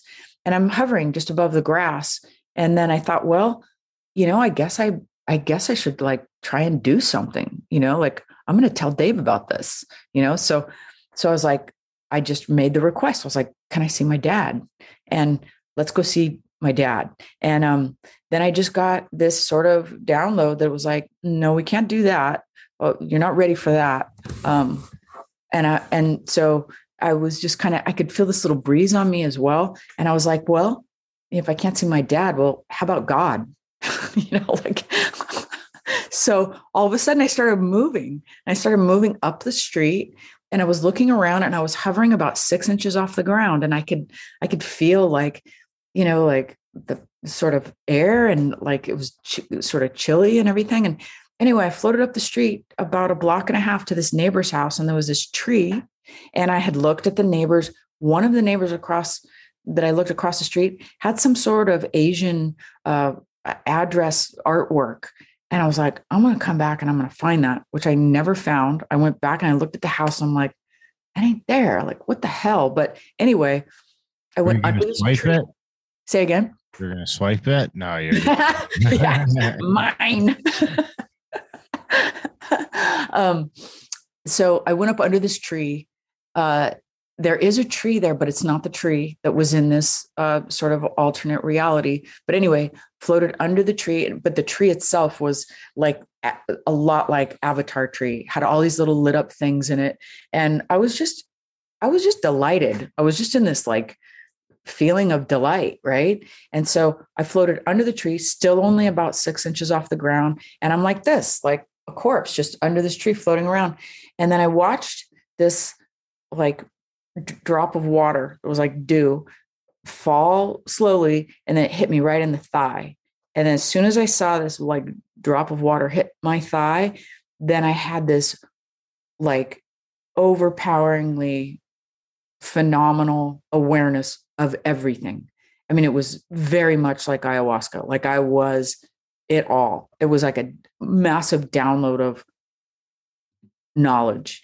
And, you know, uh, that did snap me back into my body because it was, you know, it was so overpowering. And, you know, I couldn't catch my breath for probably days. Like, what did I just see? What did I just experience? But so, you know, I asked to see God and that's what I got. And so it was, it was a, I would say it was such a powerful out of body experience that it was kind of like, I was like, okay, I'm good. Even though I had a couple more where I did some flying stuff and I saw some like alternate realities. Like in this one, it was there was a second story on the house we had, which we never built. I don't know what was going on there, but um, uh, and and then every once in a while I'll go kind of lucid in a dream and I'll I'll decide oh, I could probably fly right now and I'll fly you know not that often though. Um however at the same time um there I think there were signs that I was going to be pursuing the plant medicine stuff that was like pregame. And so and I think that might have been a little bit part of it because I think it's all it's all connected. In one person's life it's all connected do you think do you think that uh, your guide in that in that realm is the one that you saw as a kid your invisible friend? That's a good question. Um, there were two. So the two like are those the traditional spirit guide kind of thing do you think or you know that's your higher selves? I mean i know our friend our friend brady does the roll roll out method. He rolls out and he he seems to think all those entities are are their different your different selves. Like different mm-hmm. layers of yourself. He thinks there's all these higher selves that you're kind of in that realm with. Yeah, you, I, I could, I, I could Different- get with that Different I- aspects, maybe even. uh, it, for sure because like our ego right is us um, um, dividing from the space of non-duality so at what level i- is it a spectrum are there spectrums where we are 100% in a space of non-duality where we are the whole? And is there and then there's here and then everything between. Is there spaces where we're kind of us but kind of not? You know we've got these other aspects of ourselves um you know in those spaces of non-duality you know the in Lak'ech like you literally are the other me we are one kind of thing. And uh that's that's why hippies get such a you know people that do psychedelics get such a bad rap because it's you can't bring that back and sound sane that we're all one kind of thing. However uh you know in some deep ayahuasca journeys probably a half a dozen i have seen myself from my higher self and the way that i feel about uh, so um the way i feel about myself as I, I call it Big Whitney and Little Whitney. And the way Big Whitney feels about Little Whitney is she loves her very much. So when, you know, like all, and that's why I think where some of the great healing can come with those protocols is the self-love thing. Is a, a, I'm, so with with the way he eh, has described it, that you know it, it's kind of in keeping with that. That there's a higher self. Uh, I can't even call it me because it's more like and not just a we me and her if you follow me with that it's a we uh, you know like us you you me. That's us is this greater whole that has the understanding of all. And then us you know the three of us in our little walking around bodies and our you know everything that we think is so important you know and in our cars and our jobs and our bills and our you know um, when we're there as the uh, higher self it's almost as if i believe we kind of look at the us part as um, you know kind of like little kids like little children. Like it's more real there than here. Totally. Yeah yeah. Very hard to bring back. Very hard to come back and talk to your spouse about or your friends. Almost impossible. Like i tried in the beginning you know i'd be like somebody's got to call somebody's got to call the network and tell them. And then after a while i just realized it's such a kind of personal thing or talking to people like you guys you know that you know that can understand expanded consciousness talk not everybody's interested though not everybody can go there they don't just have the bandwidth to even have an interest. So, you know, what percentage of the convert the uh, population um, does? I think there is a percentage. Maybe they're the ones that um, propel the race forward. I don't know. I have a little theory on that. So, does it have anything to do with the last couple years, or? Oh, well, yeah. I mean, look around for God's sake. Um, I mean, I, I like to think that people are waking up. And I also like to think like maybe I'm the crazy one. Maybe I'm the one that's just like, woo. I, don't, I don't think so though. I don't think so. I do want to. I mean, I heard I heard some of your story on another show, but and I and you kind of teased that you're shaman, and he he had something happened to him, and I I don't know if that's. I felt like there was something important there, um, mm-hmm. but selfishly, I I didn't get to hear what happened there. Um, you know, and I, that kind of ties into your maybe your psychedelic experiences, but I don't know if you can get into that or not, or.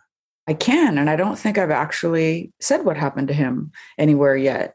So, um, uh, you know, briefly, the brief part of it about finding him was uh, amazing. You know, I was just committed to doing this thing, and and then I found him and ended up finding a person of great integrity, and that I think that was the real deal. Um, I think what he was ultimately, I think what he was doing was bringing just a little bit too much light. I think that that kind of can happen where um, we've got these sort of avatars that show up and they're bringing too much healing and too much light. And the darkness kind of came and stopped the party. Wow. Um, yeah. Um, and witnessing that and all of the things involved, because it's a pretty involved story. If I can um, summarize it, I had been working with him for a couple of years, pretty intent, intensely, and with, with ayahuasca, right? with ayahuasca and uh, plant dietas, these master plants from the Amazon that are not psychoactive, but they're believed to be um, master plant spirits teachers. Um, there was a few that I. These dietas are they're really designed to be done in the Amazon to commune with a master plant, master teacher. Um, I did the best I could in LA, you know, working and all of that. Um, distract. There's a lot of distractions. It's the ideal scenario is to go down to the Amazon, have this restricted diet, a lot of fasting, you know, no sex, no distractions, and you just commune with this plant. And and eh, the plants give you insights and teachings and that kind of thing. And even with the my limited capacity, just trying to still pay the bills and um, I still feel like those master plants have taught me qu- quite a lot. They the insights do come, and you have to question: Would I have thought of that on my own? Have I invited in a spirit? I had, you know, I kind of went also with the dieta plants. I also had to pull back and do some deep thinking and discernment about: Am I inviting something in that is, you know, what am I doing? I have to really think about this, and then ultimately came to the conclusion that that the plants are um, they're of nature and i've come to the conclusion that things that are of nature are of the light. Things are unnatural are not um, so kind of another topic but um, so several plant dietas with this shaman um, he was good at guiding and you know sort of helping with the discipline because it's like i said a restricted diet and, and then um, some initiation type stuff um, and then with these initiations, it'd be like weekly drinking of ayahuasca or three night ceremonies, things like that. Um, plant, um, uh, calling in, you know, spirit animals and things like that. Some pretty deep work. And, you know, I I feel like I was right in the middle of it with him. We were just getting started. He was going to open a retreat center in um, Mexico, and and um, somewhere along the way. There was a he had several people that he was working with, but I would say that there was maybe uh, about a dozen that were working really tightly with him. The you know the closest people. So we are a bit of a community, um, and he was very good at keeping it non culty and non. Um, he never non guru non guru Even though people tried to worship him, he would he would push that away and he would stop that. He was very much like he taught me you know loud and clear that follow no one follow your own um, your own protocol design your own protocol to figure out what you're doing for you not what i've told you to do not what somebody else has told you to do. This is the path of the shaman right? Um, so uh, he was married and um, there was a so he was very handsome and he was very charismatic I had just gotten remarried and was very much in love with my husband. I was plus, you know, this shaman wasn't my type, you know, so he appreciated very much that I wasn't, you know, drooling over him. So I think that for that reason, he kind of took me under his wing in a different way. And he wanted me to kind of help him with the women, you know, because it's not i don't think it's uncommon for people in those expanded states to feel very emotional and connected to the person the ayahuasquero or the curandero especially if they're super handsome and charismatic. That was just happening a lot and it was a little frustrating for him. And so he kind of in some ways wanted some help. And i was starting to help kind of facilitate some of these things. You know i had witnessed so much and I had been there and gone through so much, and you know, it was kind of one of the crew. You know, it, it came to trust me, and um, so, uh, but also um, he had confided in me uh, that he felt like he was under psychic attack. He'd confided in a few people, and as that kind of thing progressed, I had never. Oh, how would I have necessarily seen anything like this? Other than what I had experienced myself, I had never watched like somebody that was running a thing and also you know uh, these regular he he even had a little bit of fame you know like youtube page and followers for other stuff he was kind of in the what you'd call like sort of the uh, self-help sort of community, you know, like he'd done some seminars and wrote a book and things like that. And and then he had did the the the shamanism and the the ayahuasca on the side, regularly going to the Amazon for these long retreats with shamans down there and bringing back knowledge and all this stuff and teaching and all that kind of thing. He was he was great though, and he was also just so especially I feel like with me like just no ego. It was just like where are you at? He was anything I'd say to him, he'd be like, you know, let the okay, let's do this. Or he would very he had great integrity, um, but also through these plant medicine ceremonies, healing a lot of people. Like I, I would see people stop drinking in one night. These people with a heroin addiction just put it down, you know, and and then also a couple of times what I could only call an exorcism in ceremony and I mean crazy shit, but also deep shamanic work. And so when the what he felt was a psychic attack started to come around, he was very sure it came through his wife, and his wife changed everything about her.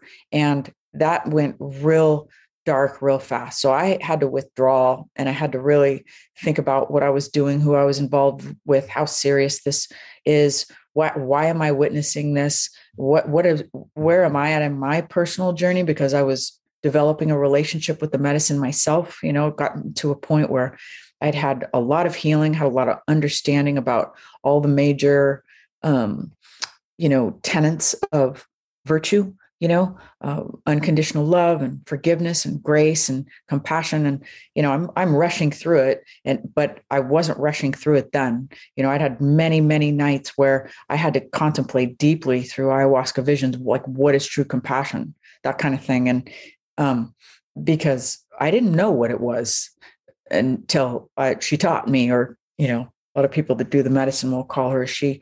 Um, and so I was able to experience those things in all, dimensions and be able to come back here and be like, I I understand deeply on a level that I can't even explain what what these things are at least how they affect my life or how i see them in the world that kind of thing um, but then also watching these other people heal. And I think that he became a beacon for a dark attack. And um, there's a, a, lot of details. However, um, he he um, there was a sudden onslaught of attacks on him. All of a sudden, all of these women banded together, and on more than one occasion, you know, I saw these women with like their eyes black, like no color in their eyes, just black eyes. And I had I've seen that a few times in my life, not in not in ceremony, but just with walking around. And these people um, always end up being dark. I don't. It's not like I see it every day, but once in a while I'll still see it. And every time I've seen it, it's significant. But for sure, in ceremony, when I've seen that, I've seen it a couple of times, and there's something to that. I, I don't know exactly. Well, you, well, you also saw something come out in ceremony, right? For sure, for sure. I've seen it a couple of times, and so with that medicine, you you know, it's mostly a you know something you know journeys that you're on your mat and your eyes closed kind of thing but if you are called to have your eyes open and helping facilitate or you know there's various things you're called to do. Sometimes you're called to dance or or uh, play music or something. And you can be seeing the whole spectrum of colors and um, the shamanic realms with all three eyes. And so that's a quite an experience.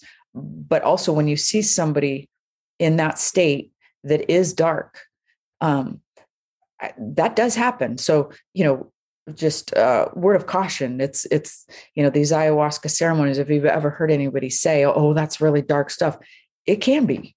It can be. And if you're if you're not spiritually equipped or it's being run by someone that doesn't know what they're doing um, those things can happen. And i've i've seen it and it also had it also i don't want to say it scared me off. It it gave me great uh, caution as well as what ends up happening with you know this shaman um, so he, he, confided in me um, through this you know i did some work with him uh, trying to protect him, help protect him from from this. Um, what he decided to do was um, uh, go down to Peru, and he was going for a month, and he was going to work with some shamans down there, and he decided that he was going to work with a medicine called toé.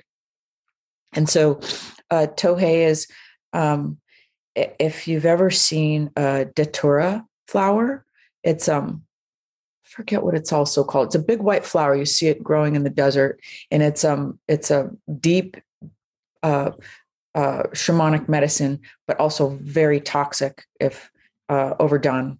And so uh, it's typically used, according to him, and I've also heard elsewhere, uh, to fight dark spirits, to fight dark entities. So it's not your typical um, medicinal uh, uh, psychedelic spirit medicine. This that so uh, essentially, if you're going to go fight the devil, you go into these realms with this particular plant spirit. And so um, I for sure was concerned about him, even though he had partook in Toé before um, uh, with shamans in Peru.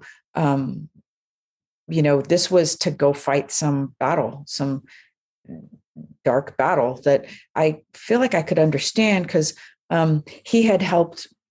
You know, just to back up a second, I was going through a time in my life where I was uh, being um, pursued and I don't want to say stalked, but I was going through a very hard time with a, mentally ill family member um, who I also think had some sort of dark attachment, had to get a restraining order. Um, she was after me and lived in the same building and essentially you know my husband and she owned the building together. It was a long ugly gross story but she was terrible. So i feel like she was sending some of her darkness my way and some like uh, sleep paralysis type stuff. And he divulged that he witnessed that and there was no way that he could have known that kind of thing you know he so i knew that we there was and we also had had some shared ayahuasca visions. So i i knew that like there's some sort of um at, at least for me anecdotal proof that those shamanic realms have a reality to them it's not just a dream it's not just a psychedelic uh, it's not just crazy hippie talk there's other realms and witnessing this like light and dark battle going on because i'd already had a little bit of experience with it on my own. So now, with the uh, help of this, you know,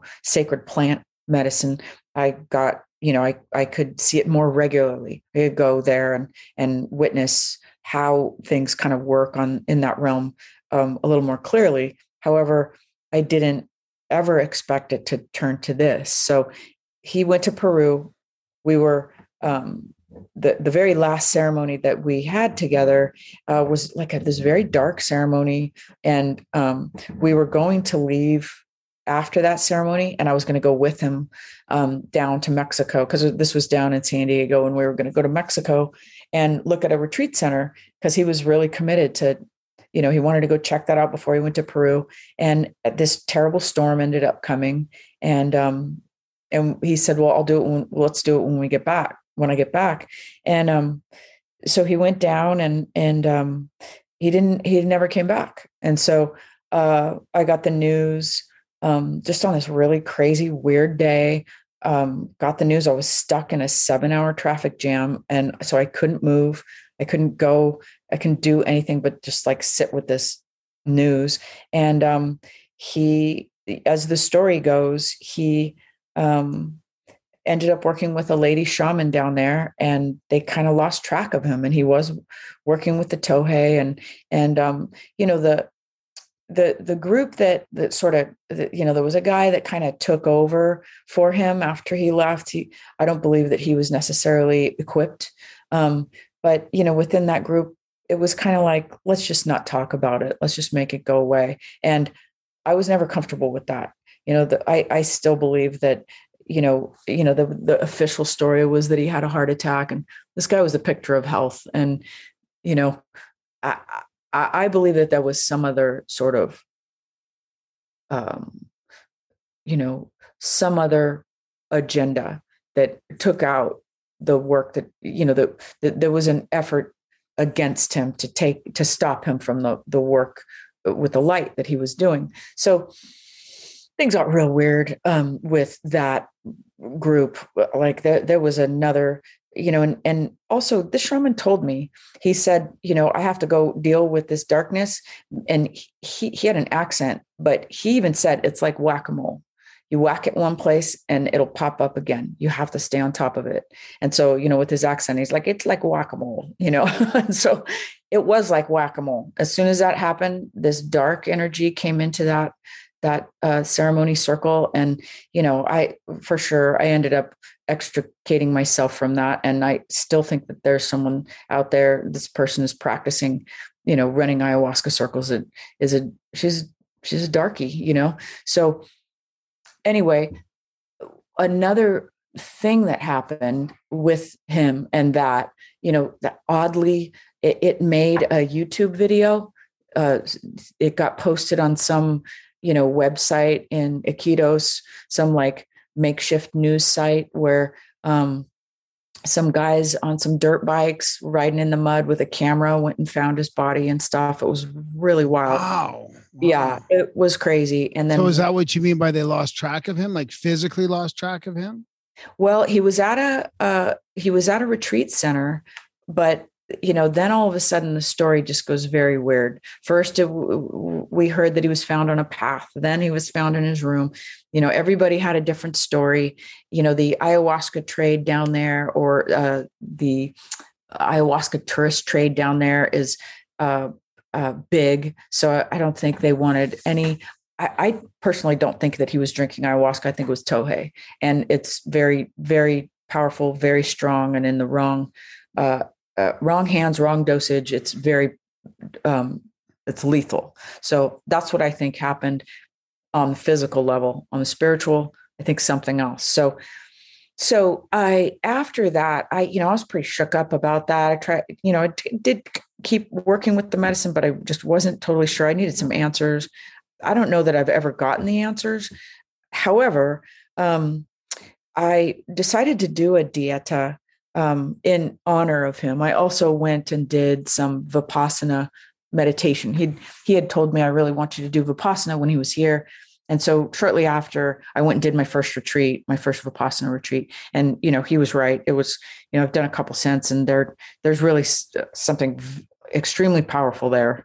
Um, you know, it's a whole other topic, but anyway, um, I decided to do a dieta uh, a plant dieta, sort of in honor of him. And um, when I did that, um, I had had this experience where um, I was have doing a what's called a limpia bath. You take some. It's essentially any plants that you feel drawn to, but you could take some sacred plants, flowers, herbs, whatever. Put it in a bath, and it's sort of like a, a, a spirit body cleansing. Um, and so I had had this special mixture of limpia uh, uh, flowers and stuff in this bath.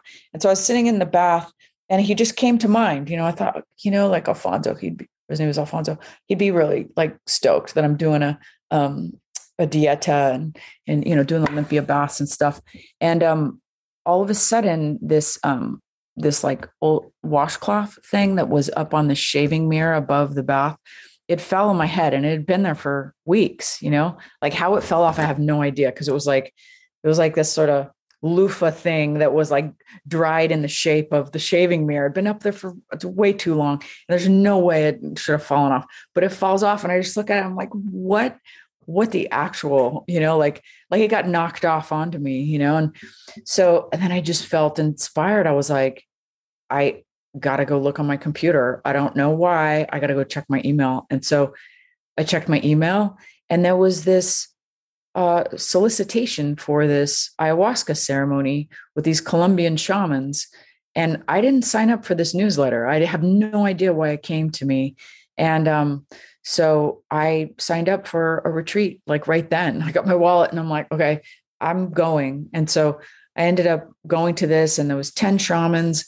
It was a, it was a huge ceremony um, and circle. And and um, I, leading up to this, I had drank the medicine several times since he passed, but I was getting absolutely no effects. I would have take drink after drink and I would just sit there and had with nothing. So I thought that there was some sort of block. And I talked through an interpreter to these shamans and said, you know, can you grow immune to this? You know, like what's going on? And they laughed at me and ah ha ha gringa, you know. And um, so for sure they gave me a very, very large drink and I had a very deep experience. And that's a long story. However, they the shamans they sing these icaros in ceremony and I could hear my shaman's voice in their voices. And so I took that as a sign that um, that he was okay and that he had moved to a place where you know there, there wasn't darkness. And so then the next day there was like a question, you know, questions for the shaman if you know if you, we had any through the interpreter. And um, you know, I had said, you know, I I thought I heard you know the shaman that I was working with, and so uh, they agreed. They knew that he was there. They said, "Of course he's here. Like, why would you? Why would you question such a thing?" Uh, yes, we know he's here. We knew he was here. And so then I asked, "Well, what? Like, what now? Where is he?" And um, they they like talk to each other, and you know, uh, and then um, through the interpreter, they said, "Well, he wants you to know that there is a new plant in the Amazon." that is that he's that he started essentially that his energy started this new plant in the amazon so uh might seem like a maybe not that big a deal to me but that all of that combined was able i was able to put it to rest however what i learned through it was um there's some dark shit out there you know even though i already knew that just because you're working with these plant medicines and stuff doesn't mean that it, uh, you know that any place is necessarily immune to i mean look like look at the catholic church like they're supposedly doing a good thing and there's like you know one of the darkest places on the planet so i think there's a if there's a lot of light going on then there's an infiltration that happens and so you know my shaman was right it's like whack-a-mole. And so uh, you know not to get preachy but i think in each of our individual lives we have to continually you know sort of restake our flag every day in the in the in the sand and say what side we're on. And that's what i had to do in the night terrors um, is say no i'm like absolutely i'm i'm I'll, I'll never succumb to the dark ever. You know you know what i mean? So yeah yeah. That's that's great. I was going to ask you if you had communicated with him at all like even um me you know mediumship wise or or just tried to sort of reach out or visit him in the other realms or anything but yeah that's interesting through the through all the shamans. So like with the mediumship it's very hard to read for yourself uh, because you don't know if you're just calling things from memory or if you're reading for or if i'm reading for someone close to me it's it's very hard. It's uh, so reading for strangers or people that are more distant that you know pulling stuff out that can be actually validated as as something that i couldn't possibly know. So so for me to like try and reach him um as i've been doing more and more training with mediumship you know with the courses that i take and um you know because I've, I've worked on it in the last few years and um i do some fairly regular courses at the arthur findlay college yeah, and yeah, um, spiritualism yeah yeah That's yeah awesome. so um what happens a lot is he will come through to other student other student mediums and other mediums that I've spoken to and he's unmistakable the way he comes through such a unique personality and um you know uh, unique uh, uh you know like where he was from and how he was and how he looked and you know his name. I've had uh, other mediums come through with like his name and stuff. And so so uh, like he uh, he makes his presence known i believe you know sort of unmistakably. So how um, long has it been since he passed? It was 2016 oh okay okay. Yeah. Hmm. yeah so anyways yeah so that's that that's that story fantastic so what are you up to uh, lately then mediumship wise like you're doing that and Yeah, yeah, yeah. I've been uh, like so in the normie life. I've been really super busy. So when I get too too busy and like in the grounded world, then uh, I, I feel like I, I get grumpy you know, and then I'll have to like tell people that like I, I can't come today because I need to like, you know, work with some, you know, with with some people like with the mediumship and stuff like that. Um, because I it's not like, you know, I, I make uh I make my money with art, you know, and so like you know a lot of people's pastime or or hobby is art but it's the other way for me like the hobby and the the mediumship is more of a my spiritual pursuit like my way of being in service i guess so um Well, what's yeah. the art? What's the art world like right now? It must be kind of weird too with everything. I mean, I feel like that whole art creativity world is is very sort of teetering on. uh I don't Well, know. So, like art and creativity and art world, like making money, are two different things. Like, uh, if you can follow that, like people that are a success in the art world aren't necessarily good artists. So, like Hunter Biden is a perfect example. you know, just like every, you know, you could say even like there's I believe there's just so much corruption everywhere. And I've was disgruntled with the whole LA art scene a long time ago. So for for me, like I joke that I'm just an art whore. You know, like if you you want me to like, you know, come, you know, uh distress your cabinet, I'll do that. Or I have somebody ask me if I could pickle the wood on their porch. And I was like, inside my head, I'm like, the fuck is pickling? But then I Google it and I'm like, yeah, sure, I could do that. I've watched some YouTube. I'm like, sure, I'll come pickle your porch. you know, um, I don't do so much of the faux finishes anymore. Like it's a lot of commercial murals and paintings. I have a lot of you know painting commissions and stuff, and make some of my uh, you know own art. You know, do some ceramics and um, that kind of thing as well sometimes. And I also teach art, so you know I've I've definitely it's more like normie career though Yeah, yeah, know, yeah. like when I get the time, you know, a lot of the sort of fine art that I do is very sh- shamanic based, and there's a limited market for that. But I don't care. I don't give a shit. You know, that's I, I was going to ask you about fine art, but that's a whole other show. Probably if there's if there's a whole conspiracy of money laundering and oh, 100 stuff in fine percent. art. So Oh my god, when you're talking that kind of money, I mean, it's it's not even about it's not even about the art anymore. So, I mean, you know, I think you probably figured it out that I'm I'm pretty cynical when it comes to a lot of stuff yeah, like yeah, exactly. like that. You know, I just don't trust. I Yeah. don't trust. our uh, listeners find find your art? Huh? Where could our listeners find your art? Hmm.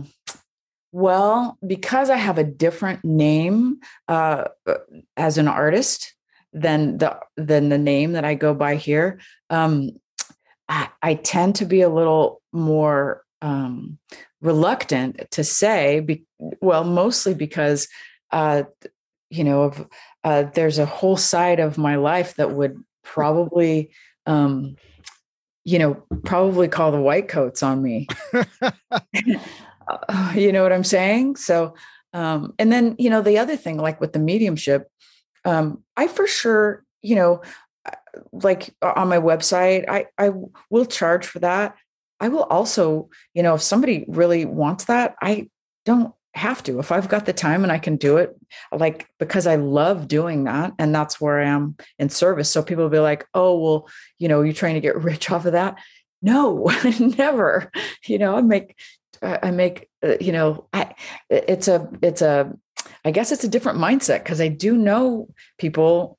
Like I, I have a quote friend who's a Reiki master, and she's a terrible person, you know, and that's what she does for money. I'm like, you're so full of shit. you know, like she's a terrible person.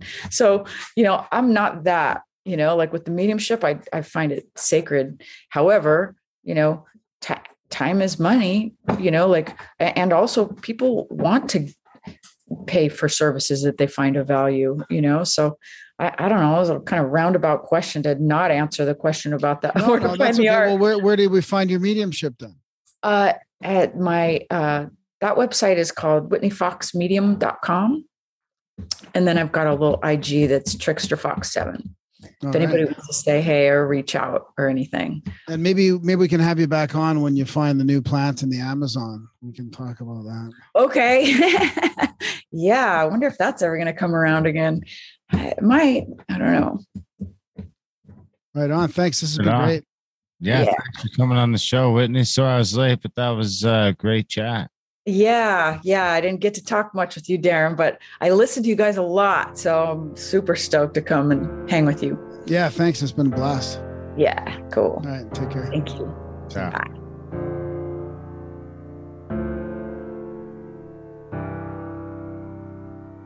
I'm so far away, but I can't escape. It's raining down on my eyes, so I'm gonna climb to the top of the world.